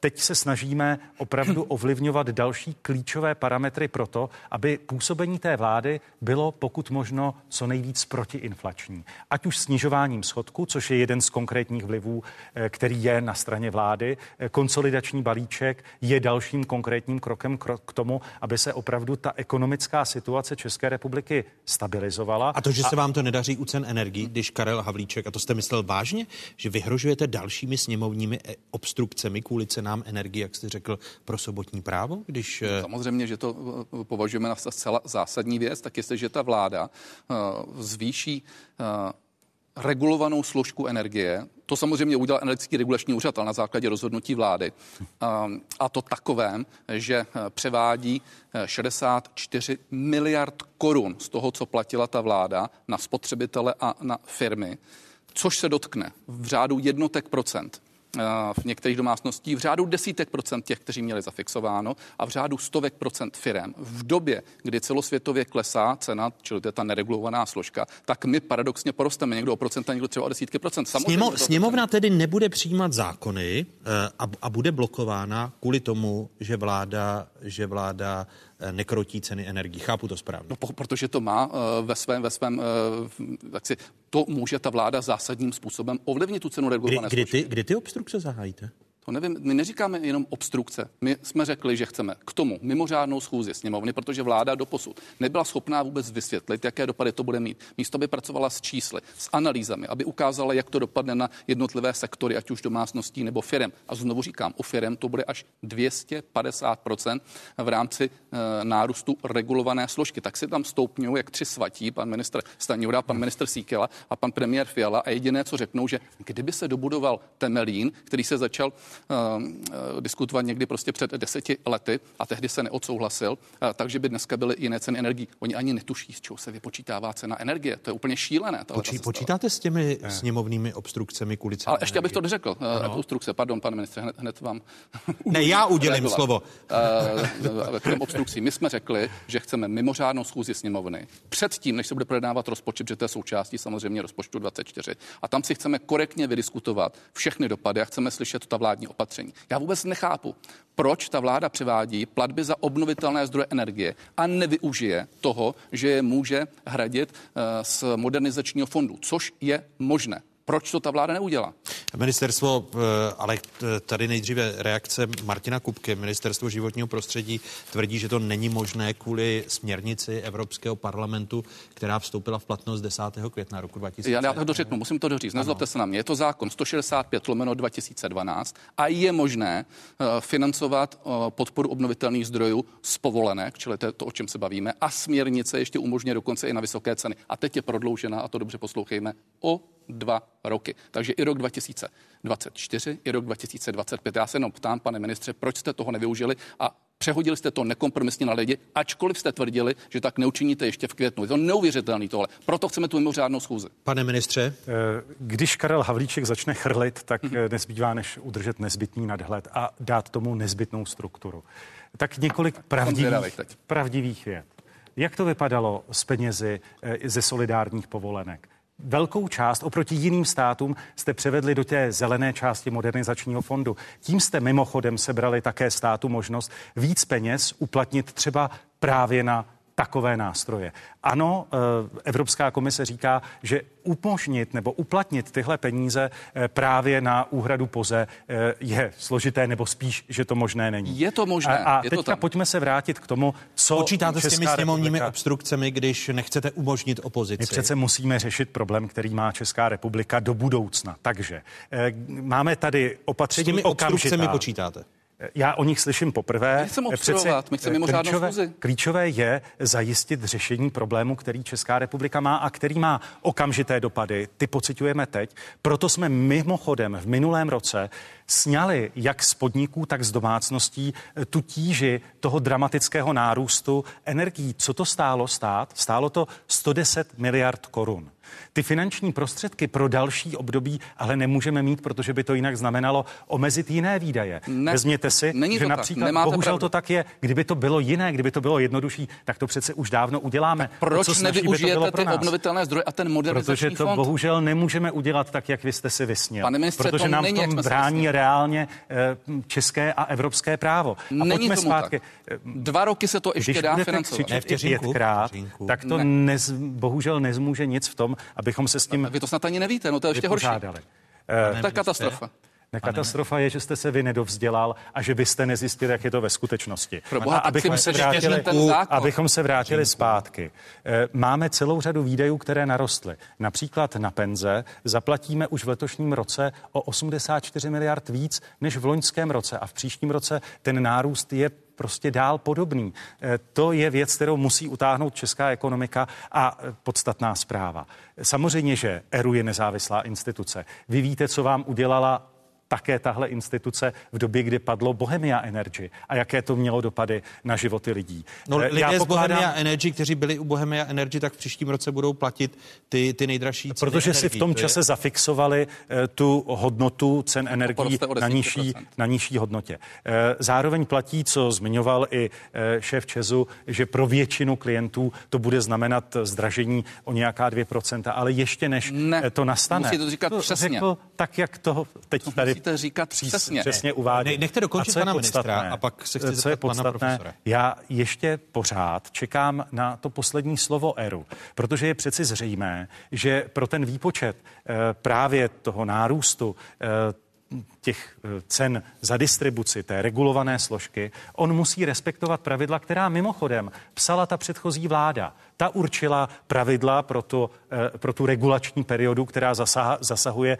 i do tohoto období. A tam ne, figurují... neměla, promiňte, ale neměla by se, když je tady, a to se, eh, záhy vám dám slovo, neměla by se ta regulační perioda, když vyskočí ceny energií, pane profesore Havránku, změnit, protože ty drahé energie dusí tu zemskou ekonomiku? Nebo jak, jak byste tu věc řešil, když tady slyšíte ty vyhrocené útoky mezi opozicí a koalicí, které se týkají cen energií? Já to chápu tak, že letos jsme vlastně my jako daňoví poplatníci přispívali lidem, co topí třeba elektřinou, aby oni platili méně, že vlastně poplatky na, na, na tu Obnovitelné fotovoltaiku víceméně a ty další věci. Ale i na plyn. Dobře. E, šly ale z peněz, ne z státních peněz, našich peněz, peněz daňových poplatníků. Čili ve finále to není, že bychom najednou platili víc. My jako já, jako daňový poplatník, průměrný, budu platit stejně za elektřinu. Jo? Akorát to nebude v daních, ale bude to přímo na mojí faktuře. Konkrétně já mám velkou spotřebu, mám čtyři děti velký barák. Eh, takže teď vlastně ostatní přispívají na mě a teď to bude víc mojí vlastní režii. Čili já úplně jako nechápu, jak bychom to dělali jinak. Ve finále to bez tak někdo musí zaplatit. Jo. Eh, A můžeme se bavit o celkové strategii Evropy k přístupu k zelené jaksi transformaci a tak dále, ale... ale Pro, promiňte, ale, ale vám jako uh, tatínkovi čtyř dětí a, a uh, mající rodinný dům, tak vám není líto, že nemáte dům v Polsku nebo v jiných zemích, protože máme opět nejdražší ceny energií v Evropě? Máme to, oproti tomu Polsku to příští rok zase tak velký rozdíl podle mě nebude. A já jsem rád, že v Polsku nebydlím. Já jsem rád, že bydlím velice Ale ta podstata, pane profesore, je, že se to musí dělat s citem všechno. Samozřejmě, tohle to všechno je důsledek té šílené zelené ideologie. Proto tady v Evropě platíme prostě to, co platíme. A potom eh, je tady stát, který má prostě nějaké nástroje. A stát učiní to, že nekompromisním způsobem přehodí z roku na rok 38 miliard za distribuci a za přenos a dalších 26 miliard, nikoli v 18-19, jak to bylo ještě eh, před rokem. V tomhle stát lže, přehazuje více, taky proto se to dotkne více podniků, taky proto zuří ty podniky. A ve finále je to 64 miliard korun. A my jenom říkáme, že jsou cesty, jak v této kritické a má, době a má se tomu dá krizi, znovu kladu to otázku, na kterou jsem se ptali Tomáše Vránka. V této krizové situaci má ERU dodržovat ten regulační rámec, který byl stanoven, kdyby byste byl ministrem? ERU totiž nic jiného nezbývá, protože pozor, ERU pracuje s tím, jaké karty mu dá ta vláda. Jestliže vláda řekne, my dále nebudeme těch 64 miliard platit, meziročně to 51 miliard, nebudeme je dále platit, tak ERU nemůže udělat nic jiného, než že to hodí do toho vaku, sečte to a rozpočte to na domácnosti a rozpočte to na firmy. Tohle to nemůžeme vyčítat energetickému regulačnímu úřadu. Stručná reakce. Eh, Jednak ministra eh, končíme. Pro přesnost. Eh, tady je reálná cena elektřiny pro domácnosti z dat Eurostatu, kde nemáme nejdražší cenu, ale mě nijak netěší to, že jsme nad průměrem Evropské no, unie. No jsme v té první třetině. Jsme v té první třetině a to není dobrá zpráva. Budeme dál hledat řešení i s ERU a samozřejmě, že ERU při jednání vlády musí zdůvodnit, jestli ta metodika, kterou využívá, tak jestli opravdu odpovídá tomu dramatickému výkyvu v jinak poklidných časech. To je situace, kde v jiných případech také se ta metodika přece musí upravit proto, abychom dokázali ty výkyvy e, zvládnout lépe. A ten Ale návrh aby... ERU změní se, když tam je teď zvýšení regulované části o 70 až 200% podle typu napětí? E, uvidíme. Teď máme... Ne, vy mi řekněte, jestli jo nebo ne. ERU je nezávislá, já jim to nemůžu nadiktovat, já jim nemůžu vzkázat ani ale, přes otázky Václava Ale tlak Moravce. vlády. Ale, Přepište to. Ale nemusíte ten, tam přihazovat na lidi ty peníze, ten, pak, tlak, tím, pak ten, to ten, ten tlak vlády a snaha, aby opravdu věnovali co největší pozornost tomu, jak to vypočíst. A já zmíním ještě několik věcí, protože jde o to říct, kam směřujeme a co Česká republika obecně s energiemi udělá. Jsou krátkodobá opatření, ty jsme uplatnili v minulém roce, tak abychom pomohli lidem opravdu s tím rázem, eh, s tou dramatickou situací nárůstu ceny. Zároveň jsme začali podnikat klíčové kroky už z hlediska střednědobých plánů. Vykupujeme plynovou infrastrukturu, ať už co se týče zásobníků či plynových sítí. Eh, dokázali jsme zajistit spolu s Čezem eh, klíčový objem terminálu pro LPG v Nizozemí. To jsou klíčové kroky, které pak mohou znamenat a budou znamenat eh, to, že se s tou aktuální situací vypořádáme. Eh, ten zákon, který jsme přijali teď v pátek, míří také na střednědobé plány, tak abychom dokázali zajistit rychlejší a jednodušší výstavbu právě například obnovitelných zdrojů, ale i jádra. Pánové, klíčové body se, protože my, tomu, slovo. my musíme, ne, ne, nikdo nebude mít poslední slovo, budu mít já s tím, že vám poděkuji. Panem tím, pane, pane místo předsedo, s tím, že vám poděkuji za tuto zajímavou ekonomickou debatu, které jsme věnovali hodinu a půl a budu se těšit na další setkání v otázkách, protože ty odpovědi byly inspirativní. Eh, Martin Kupka, minister dopravy, bývalý minister dopravy, první místo předseda hnutí ANO a místo předseda poslanecké sněmovny Karel Havlíček a ekonom z Institutu ekonomických studií Fakulty sociálních věd Univerzity Karlovy a výzkumník eh, v Centru inovací metavýzkumu Stanfordovy univerzity Tomáš Havránek. Pánové, děkuji vám a těším se na další diskuze v otázkách. Díky, Díky za pozvání. Děkujeme za pozvání. Díky za pozvání. Ještě v září se dodavatelé energií předháněli, kdo nabídne levnější energie. Většina nabízela ceny i pod nastavenými vládními stropy. V našem případě je to zlevnění u elektřiny o 20%, u plynu nejčastěji o 30%. Zlevníme jak u elektřiny, tak u plynu. Eh, stane se to v polovině září. U elektřiny bude ten jednoletý fix eh, zhruba 1000 korun a 20% pod stropem. V případě plynu, plynu to bude zhruba čtvrtina pod stropem, to znamená 25%. Poté kabinet Petra Fialy rozhodl, že vrátí zpátky na bedra domácností a firem poplatky za obnovitelné zdroje, které dočasně v době energetické krize hradil stát.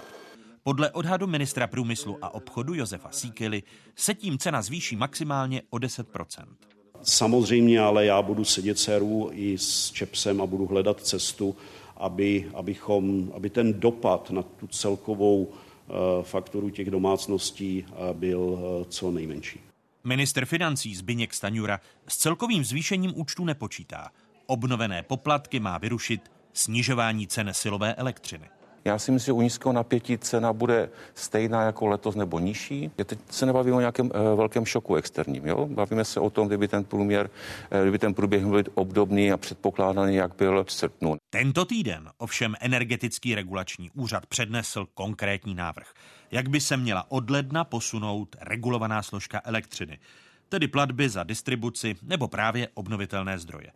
Z materiálu, který teď prochází konzultačním procesem, vyplývá zvýšení ceny regulované složky pro domácnosti o 71% Pro tyto zákazníky, kteří tou elektřinou netopí, využívají vlastně pro běžné, dá se říct, eh, spotřebiče, jako je svícení, lednička a tak dále, tak eh, vlastně ten náklad eh, v tomto případě u nich bude zhruba 30%, v případě distribuce ČES.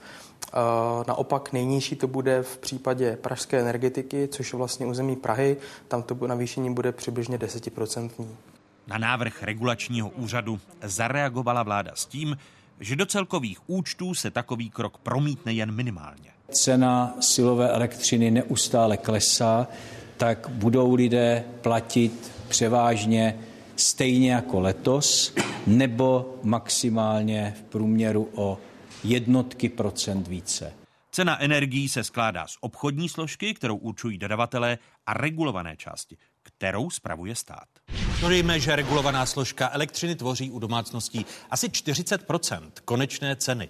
U plynu je její podíl kolem 20 U velkých odběratelů je rozdíl regulované složky elektřiny na konečné ceně nižší. A dalšími hosty otázek jsou bývalý místopředseda Rady energetického regulačního úřadu, dnes partner Ernst Young pro sektor energetiky střední a jihovýchodní Evropy, Blahoslav Němeček. Vítejte, hezký dobrý den. Dobrý den. A mé pozvání přijal místopředseda představenstva Svazu moderní energetiky, generální ředitel Orgres Group, bývalý člen představenstva Čezu a také bývalý ředitel jaderné elektrárny Temelín, bývalý zaměstnanec jaderné elektrárny Dukovany, je to dlouhé, ale Vladimír Hlavinka je mým hostem. Vítejte, dobrý hezký den, dobrý den. Za pozvání. Já děkuji, že jste to pozvání přijal. Na margo toho aktuálního návrhu energetického regulačního úřadu, pánové, čím jsme skončili v té předchozí části otázek, eh, jsme odsouzeni být v té třetině zemí s nejdražšími cenami energií.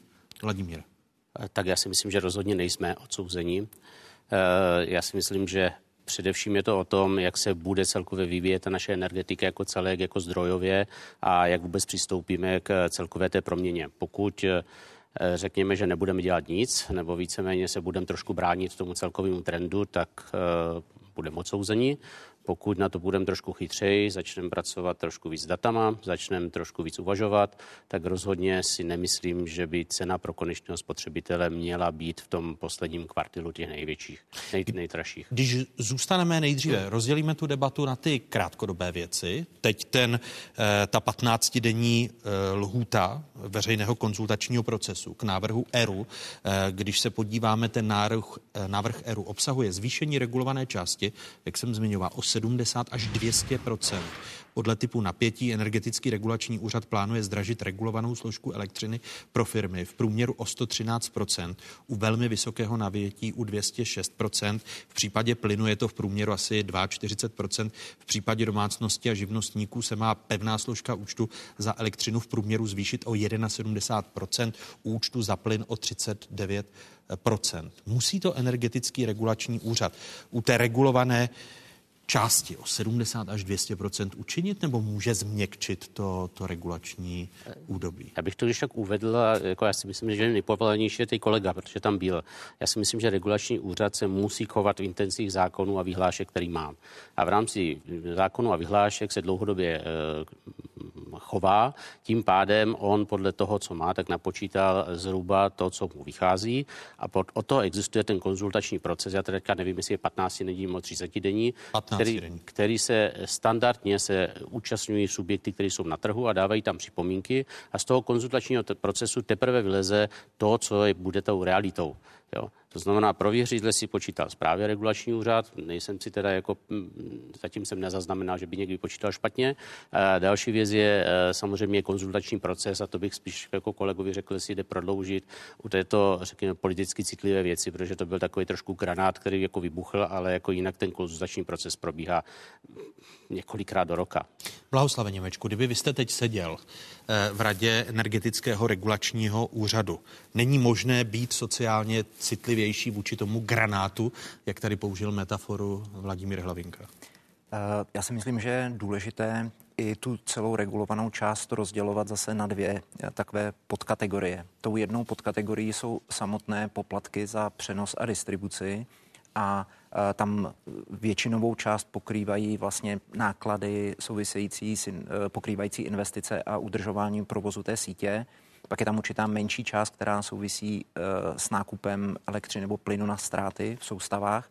A pak je tam takový ten, to bolestivé téma, které jsme slyšeli před chviličkou, a to je celá ta suma prostředků na podporu obnovitelných zdrojů jako generace v České republice. A tady tyhle ty masivní nárůsty, které tady teď sledujeme, tak když si eh, třeba podíváme na ty eh, největší odběratele připojené na hladinu velmi vysokého napětí, tak tam ten absolutní nárůst vyjádřenou v korunách na megawatt hodinu se pohybuje někde okolo 700 korun na megawatt hodinu, ale 500 korun z toho vlastně eh, tvoří ten příspěvek na obnovitelné zdroje. A s tím v podstatě ERU není schopen nic udělat, protože to je v zásadě jako mandatorní část.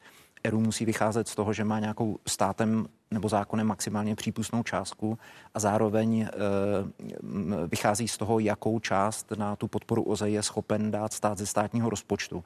Takže v kompetenci ERU je víceméně jenom ta regulovaná část, t, myšleno e, přenos a distribuce, to je v jejich kompetenci a tam byť tam dochází také k nárůstu, tak to není zdaleka tak dramatické. Největší podíl na tom nárůstu má právě ten příspěvek na obnovitelné zdroje. Počkejte, když se podíváme na ten návrh eh, cenového rozhodnutí ERU, který teď je v té 15-denní konzultační lhůtě.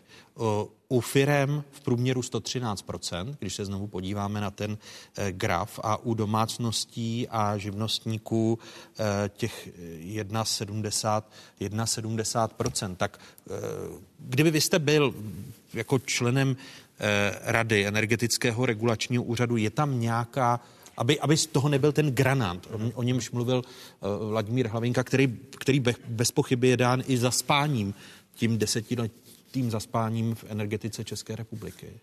Eh, já se znovu eh, troufnu vrátit jakoby k tomu rozdělení.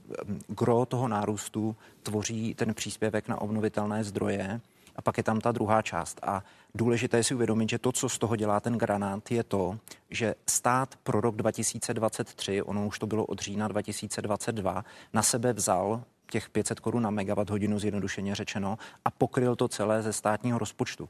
Je potřeba ale si říci, že ty celkové náklady na obnovitelné zdroje jsou rozdílem mezi tím, co je potřeba vyplatit těm výrobcům za vyšší ceny než tržní a tím rozdílem tržní ceny. Tím, že se v loňském roce byla vysoká tržní cena, tak celková potřeba těch výdajů se pohybovala někde okolo 22 miliard pouze, přičemž kdybychom šli třeba o dva roky zpátky, tak bylo potřeba dokonce 640 miliard.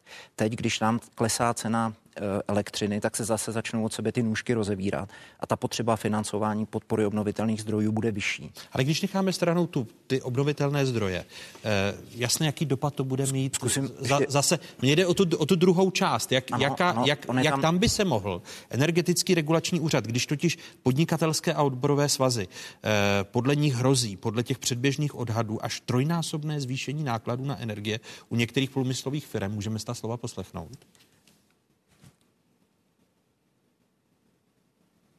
V okamžiku, kdy ty nám nejbližší státy stále e, samozřejmě za cenu zatížení veřejných rozpočtů e, podporují ty své podnikatele a firmy, tak pochopitelně mají konkurenční výhodu oproti, oproti nám. A pochopitelně, že pro nás podnikatele už není dostačující argument, že my jsme ale rozpočtově odpovědní, oni ne. E, a zopakovat eh, tu plošnou dotaci stát nechce, podle ministrů, včetně Martina Kupky, kterého jsme slyšeli. Jaká je tedy, jaký je ten polštář mm-hmm. té druhé části, o níž mluvíte, kde by re, regulační energetický úřad vlastně mohl a měl nějaký manévrovací prostor? Eh, eh, je potřeba říci, že proti takové té, řekněme, standardní metodice, jak by úřad postupoval, v dobách, jak si možná dva roky, tři roky zpátky, tak už proti této situaci úřad našel úspory někde v úrovni kumulativně asi 10 miliardů elektřiny. A teď v rámci toho konzultačního procesu se pořád ještě diskutují určité možnosti, které by měly tam dát ještě dodatečný prostor, ale ten prostor, zatímco tohle bylo 10, tak už se spíše bavíme o nějakých třech, čtyřech nebo něco podobného, což povede Eh, k tomu poklesu někde v řádu 5% možná nebo něco podobného. Jinými slovy, Ale... že, by ta, že by ta regulovaná část mohla v tom rozpětí 70 až 200% typu napětí být 65 až 195? Je to, zjednodušeně se to dá říci, tak to prostě bude tam a očekávám, že k tomu dojde, že tam dojde ještě k mírnému poklesu v těch poplatcích za přenos a distribuci ale znovu říkám, celý ten problém, nebo to, o čem mluvíme, ten granát, tak to je prostě najednou 500 korun, které tam loni nebylo a teď tam přibyly. A z dlouhodobého hlediska rozhodně nedává smysl jako brzdit nebo dotovat e, ty přenosové nebo distribuční tarify, protože my jsme vlastně teď v době, kdy potřebujeme zcela zásadním způsobem zmodernizovat a zdigitalizovat distribuční síť. A pokud by stát tady teď vstoupil do toho, že tohle začne nějakým masivním způsobem dotovat, tak vlastně zase si uváže na nohu kouli, kterou do budoucna jenom těžko bude schopen prostě utáhnout. Podle ty vás tam je tedy rezerva zhruba 4 miliard a poklesu o 5% oproti ohlášenému uh, ohlášenému. Ne, nerad bych, aby uh, z toho vzniklo, že přesně 5%, ale prostě určitá, určitý ještě manévrovací prostor, ale neočeká, nebo já spíše bych nechtěl vylo, vyvolat dojem, že to jde zkrátit na polovinu nebo něco podobného. Určitě drobný prostor tam je, ale je, je velmi omezený. Já bych, ano. já bych k tomu jedno dodal. Eh, víte, energetika je běh na dlouhou tráť a ne na čtyřletý volební období. To znamená, existují nějaké principy, podle kterých se vyvíjí, podle kterých jak je stavěná, jak je financována. Tím, že v podstatě nastala nějaká mimořádná událost, nastaly nějaká mimořádná opatření a samozřejmě ty mimořádná opatření se teďka vrací na zpátek, to znamená, stát to stálo 110 miliard. Jo. E, to znamená, ano, bude to bolet, e, je to o způsobu komunikace, protože já jsem řekl ten granát, e, ale jako e, to, že by se to mělo vrátit do normálního stavu, tak by se to mělo vrátit do normálního stavu a čím dřív to uděláme, tak tím uděláme líp. Já jsem jako dost zásadě proti, aby se díky nějaké, jako řekněme, mimořádné situaci a navrácení na zpátek měnila pravidla, na základě níž dlouhodobě 60 roků tady budujeme v podstatě soustavy, budujeme v podstatě obchodní modely a naraz jako z toho chceme dělat politikum. Ano, možná to bylo špatně zkomunikováno, nicméně to je opravdu otázka jako těch pětistovek, který se dřív platili a teďka se vrací na zpátek. Pane místo předsedo, ale není problém v tom, že eh, opozice, když jsme poslouchali Karla Havlíčka, tak eh, ta říká, je tady modernizační fond, v něm jsou peníze z emisních povolenek a ty by ku příkladu mohly jít na rozvoj eh, přenosové soustavy, protože společnost ČEPS, která je výhradním provozovatelem přenosové soustavy, která tvoří páteřní síť elektrizační soustavy, tak zajišťuje bezpečný a spolehlivý přenos elektřiny od výrobců k distributorům a rovnováhu mezi výrobou a spotřebou elektrické energie. My se můžeme podívat eh, eh, na mapu i, i Evropy, která pak ukazuje vývoj průměrných cen elektřiny v Evropské unii, kdy nejvíce meziročně značně zdražuje elektřina v rámci zemí Evropské unie. V Nizozemsku eh, vidíme ta procenta, eh, dále eh, Litvo, Litva, Rumunsko a, a Lotyšsko. Jinými slovy, že ku příkladu ta přenosová soustava, na kterou jdou i peníze z té regulované složky, že může být rozvíjena z dalších peněz, které jsou k dispozici. A nemusí tady být ten cenový šok, druhý cenový meziroční šok? Já bych řekl dva právníci v místnosti tři názory, jo. takže já jsem si přečetl tu směrnici. Já spíš podporuji názor toho, že e, zrovna tyto peníze nejdou použít na to, co bylo, protože jako toto je, e, řekněme, rozvoj fotovoltaiky 2.9, 2.10, řekněme, ne úplně jako vhodná nastavená výkupní ceny a tímto to v podstatě lepíme a ještě nějakých, já nevím, sedm roku lepit budem. Jo. Tedy ani, ani ta směrnice z roku z května 2023, kterou jsem ukazoval v první části, tak podle vás byste peníze z emisních povolenek a z modernizačního fondu na rozvoj eh, té infrastruktury přenosové soustavy nedával? Eh, na rozvoj, ano, ale ne na ty poplatky za obnovitelné zdroje. Ale znova říkám, dva právníci, tři názory.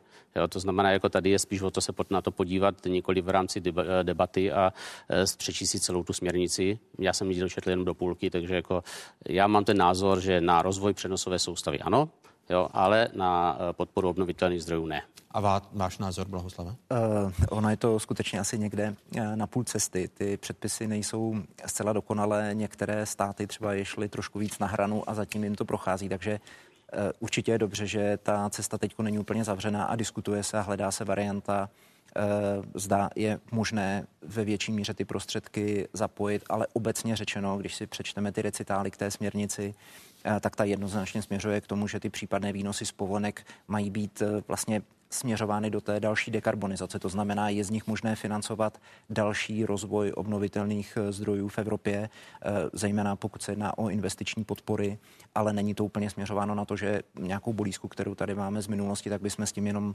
vlastně lepili eh, jakoby rozpočtový problém. Takhle to, takhle to míněné nebylo, jenom otázka, kdyby se to náhodou podrobilo nějakému testu, ale já souhlasím s tím, že ta, všechny ty prostředky a modernizační fond je vlastně nastaven investičně a směrem dopředu. Ona, ta, ta, ano. Já bych řekl, a právě to je ten můj výklad jako, jako bývalého nepraktikujícího právníka, je ten, že jestliže budou uh, ty investice do přenosové soustavy nebo na distribuční soustavy vstaženy k tomu, že potřebujeme na to, aby jsme připojovali obnovitelné zdroje, tak pak bych se to s klidným svědomím odvážil uh, z tohoto modernizačního fondu uh, investovat. Ale znova říkám, tady jsme na debatě, že to chce opravdu podrobnější rozbor. Ale ty ceny, průměrné ceny elektřiny, nejen v České republice, ale i v Evropě, ukazují eh, na to, kdo zaspal.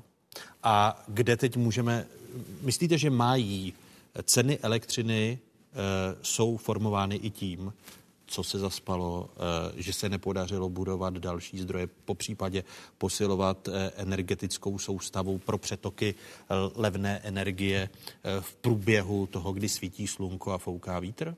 Tedy, že ty ceny elektřiny jsou ovlivněny i nevyužitím inovačního potenciálu energetiky? Tak rozhodně ano. Já jako dlouhodobě, a proto se angažuji ve Svazu moderní energetiky, že říkám, tak trošku jsme jako dlouhodobě byli e, v odporu proti tomu, co se děje v Evropě. A e, ten odpor znamenal, celá Evropa buduje chytré sítě, chytré měření, začíná pracovat s datama, e, buduje distribuční přenosovou soustavu nějakým způsobem, protože se připravuje na to, že tady je technologicky možné mít obnovitelné zdroje s nulovými variabilními nákladama ale jako je potřeba vymýšlet nové obchodní modely, je potřeba prostě být připraven na to, že ty, eh, řekněme, neregulovatelné zdroje jako jsou, schopny, jako jsou schopny dodávat jenom v určitou dobu, ale pojďme, pojďme toho využít. To jsme zaspali, ano. Na druhou stranu, jako když se podívám na, eh, řekněme, zdrojovou základnu, kterou máme, tak bych řekl, že ji máme jednu z nejlepších v Evropě v danou chvíli a umožňuje nám eh, jako velice rychle nastartovat i tady tento přenos, tady ten, eh, tady ten eh, rozvoj obnovitelných zdrojů. Podívám se na přenosovou soustavu, ano, přenosová soustava se už 10 roků potýká s přetoky z Německa ze severu, kde prostě Němci taky nedobudovali tu přenosovou soustavu a přenášeli přes Polsko a přes nás svoje problémy, aby se jim dostala levná elektřina na jich. Jak jsme to zobchodovali, jak jsme to zobchodovali, to už je, náš, to už je jiný problém. Jo. Takže ale máte ono... pravdu v tom, že ano, v určitých částech jsme zaspali. Jako toho, no ale tam, kde jsme nezaspali, ten výsledek je, když se podíváme na ty průměrné ceny elektřiny v Evropské unii, tak eh, Česká republika 100 eh, kWh v průměru 32 eura v rámci Evropské unie sedmá nejvyšší cena. Takže asi zákazníka to, že máme energetické zdroje a zaspali jsme v distribuční síti, tak když se podívá na tu, na tu mapu, tak eh, si říká, kde, kde je problém. Blahoslave. Ah, já vždycky, když vidím tyhle ty statistiky, tak eh, trošku e, se musím usmívat, protože vím, jak mnohdy se s těmi daty, daty nakládá. Ono je skutečně velmi těžké, nebo vždycky je to jako průměr průměru, vychází to z nějaké doby, je tam nějaké spoždění. Eh, opravdu jenom, když si to zkusíme vzít na příkladu teď z České republiky, eh, tak kdybychom se bavili o cenách letošního roku pro domácnosti, tak máme tady možná polovinu nebo necelou polovinu zákazníků na cenovém stropu 5000 korun eh, na megawatt hodinu bez daně, ale je tady celá řada zákazníků, kteří, a jsou to třeba většina těch, kteří tenkrát spadli do toho režimu dodavatele poslední instance od Bohemia Energy, tak ty byli schopni fixovat ceny ještě pod dvěma tisíci korunami na megawatt hodinu. Přežili s tím celý ten bouřlivý letošní rok a teprve teď, až zase znova bude docházet k refixaci, tak oni budou skákat na nějakou tu reálnou cenovou hladinu někde okolo 3700 nebo něco podobného. Takže, ty, Takže když budou mít největší zdražení tam bohužel, elektřiny v tam bohužel, 2024. Tam bohužel dojde k tomu, že se tam skumulují tyhle ty dva vlivy, ale oni zase měli podstatně nižší cenu v tom, v tom období, kdy jiní platili více. Ale jenom chci říci, že hrozně záleží, jaké vždycky číslo se použije tady eh, do těch mezinárodních srovnání. Já chci jenom na tom demonstrovat, že tam prostě rozdíl 50% v ceně u jednoho nebo druhého zákazníka klidně může být, takže já bych nechtěl tyhle ty mezinárodní statistiky, statistiky přeceňovat. Musel by se to sledovat opravdu jako dlouhodobě a uh, uplatňovat jednotnou, jednotnou metodiku a ty liberalizované trhy bohužel, kde každý zákazník má možnost si vybrat svého dodavatele, svůj produkt, tak to bohužel trošičku zatemňuje tady to jednoduché mezinárodní srovnání. Využili jsme té energetické krize v uplynulých eh, cca dvou letech k tomu, abychom začali dobíhat to spoždění v mnoha oblastech, na které vy oba v rozhovorech upozorňujete. Začněme u vás, Bohoslave. Eh, já si myslím, že, jak se říkám, všechno zlé je k něčemu dobré. Ono se tady najednou vzrostla i poptávka od zákazníků po těch chytrých řešení, protože teprve ta současná úroveň eh, cen nutí ty zákazníky skutečně přemýšlet o tom, jaká dělat konkrétní opatření. Zjišťují, že uh, oni by mohli možná benefitovat ještě více, kdyby ta elek, uh, elektrizační soustava, respektive distribuční systémy byly ještě o trochu chytřejší a umožnili uh, efektivně prostě dat, pracovat s daty a lépe řídit uh, tu spotřebu podle, podle probí, uh, průběhu ceny. Takže uh, i tady, ta, ta, tady je vyvolaná určitá poptávka. Eh, znovu něco eh, zlé k něčemu dobré. Eh, to, že jsme možná nešli na některé věci úplně v takové té první vlně, tak nám zase umožnilo, umožňuje to poučit se z chyb některých dalších, umožňuje nám to vlastně nasadit generačně lepší systémy už dneska. Takže země Itálie a podobně, které třeba šly do chytrého měření hned v těch počátcích, tak vlastně použili relativně v dnešním pojetí jako hloupé elektroměry, takže oni to budou muset vyměnit za krátkou dobu vlastně znova proto, aby to splňovalo ty požadavky, které si trh žádá, takže nám to trošku eh, Všechno zlé pro něco dobré v tom. Zaspání, zaspání umožnilo teď eh, instalovat lepší technologie za možná i lepších, lepších cen a lepších podmínek a celkově jsme, jsme prostě chytřejší, jak to celé organizovat. Stejná otázka i pro vás, Vladimíra. Uh, takhle, já dám příklad před, řekněme, tu energetickou krizi, předtím, než, začal, než začaly Bohemia Energy, tak ty ceny energií byly, já to řeknu teďka hloupě, jo, jako, nebo možná provokativně, natolik levné, že se nevyplatilo ani majitelům firm, ani šéfů firm s tím eh, nějakým způsobem zajímat. Eh, vyzmizela nám profese podnikových energetiků a energie se nakupovaly přes nákup. To znamená výběrové řízení, nakoupím, ale jako, že by se někdo zajímal v podstatě uvnitř energetiky něčím, vůbec ne. Jo. Já nevím, kolikrát vy jste se před eh, rokem 2021 podíval na svoji fakturu za energie. Jo. Já teda ani jednou. Jo. Podíval, ale ona je tak složitá, že se mi nechápal eh, tehdy ani dnes. Jo v souvislosti uh, s, tak, tou regulovanou cenou. uh, nicméně teďka začalo tím, že zašla poptávka potom, aby jsme se třeba podívali na podnik, podívali se na obec, hodně spolupracujeme se svazem měst a obcí, uh, kde tu obec se podíváme jako celkově, řekneme, hele, jako tady by to šlo, když jako tady máš fotovoltaiku, tak proč si nedodáváš sám sobě a netopíš si a netočíš si filtraci pro tvůj obecní bazén a proč to prodáváš přes trh a tam nakupuješ drahou energii. Prostě ono to nejsou chytrost, nejsou žádný čáry, ale musí se na tom uvažovat, musí se tom uvažovat ze znalostí věcí. Jo.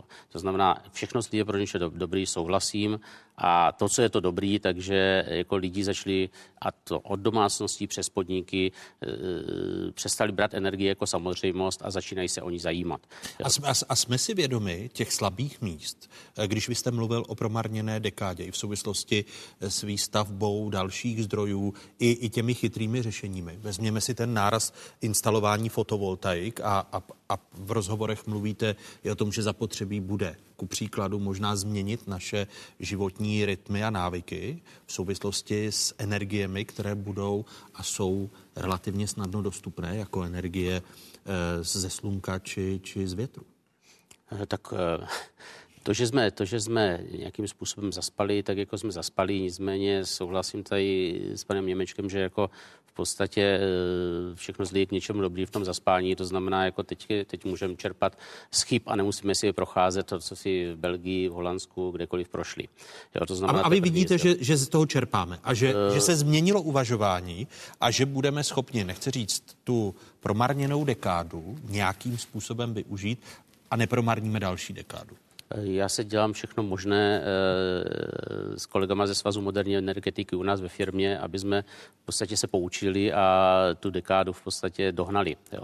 A znova říkám, eh, jestliže Itálie měla chytré měřáky, tak teďka trošku zabrousím pro energetiky, které jsou trošku starší. My jsme měli HDO regulaci, to znamená denní noční prout, jo, což v podstatě není o nic horšího, než prostě jako využívám proud a vykrývám si eh, regulaci na straně spotřeby a máme to z 60. let, když jsem se narodil. Jo.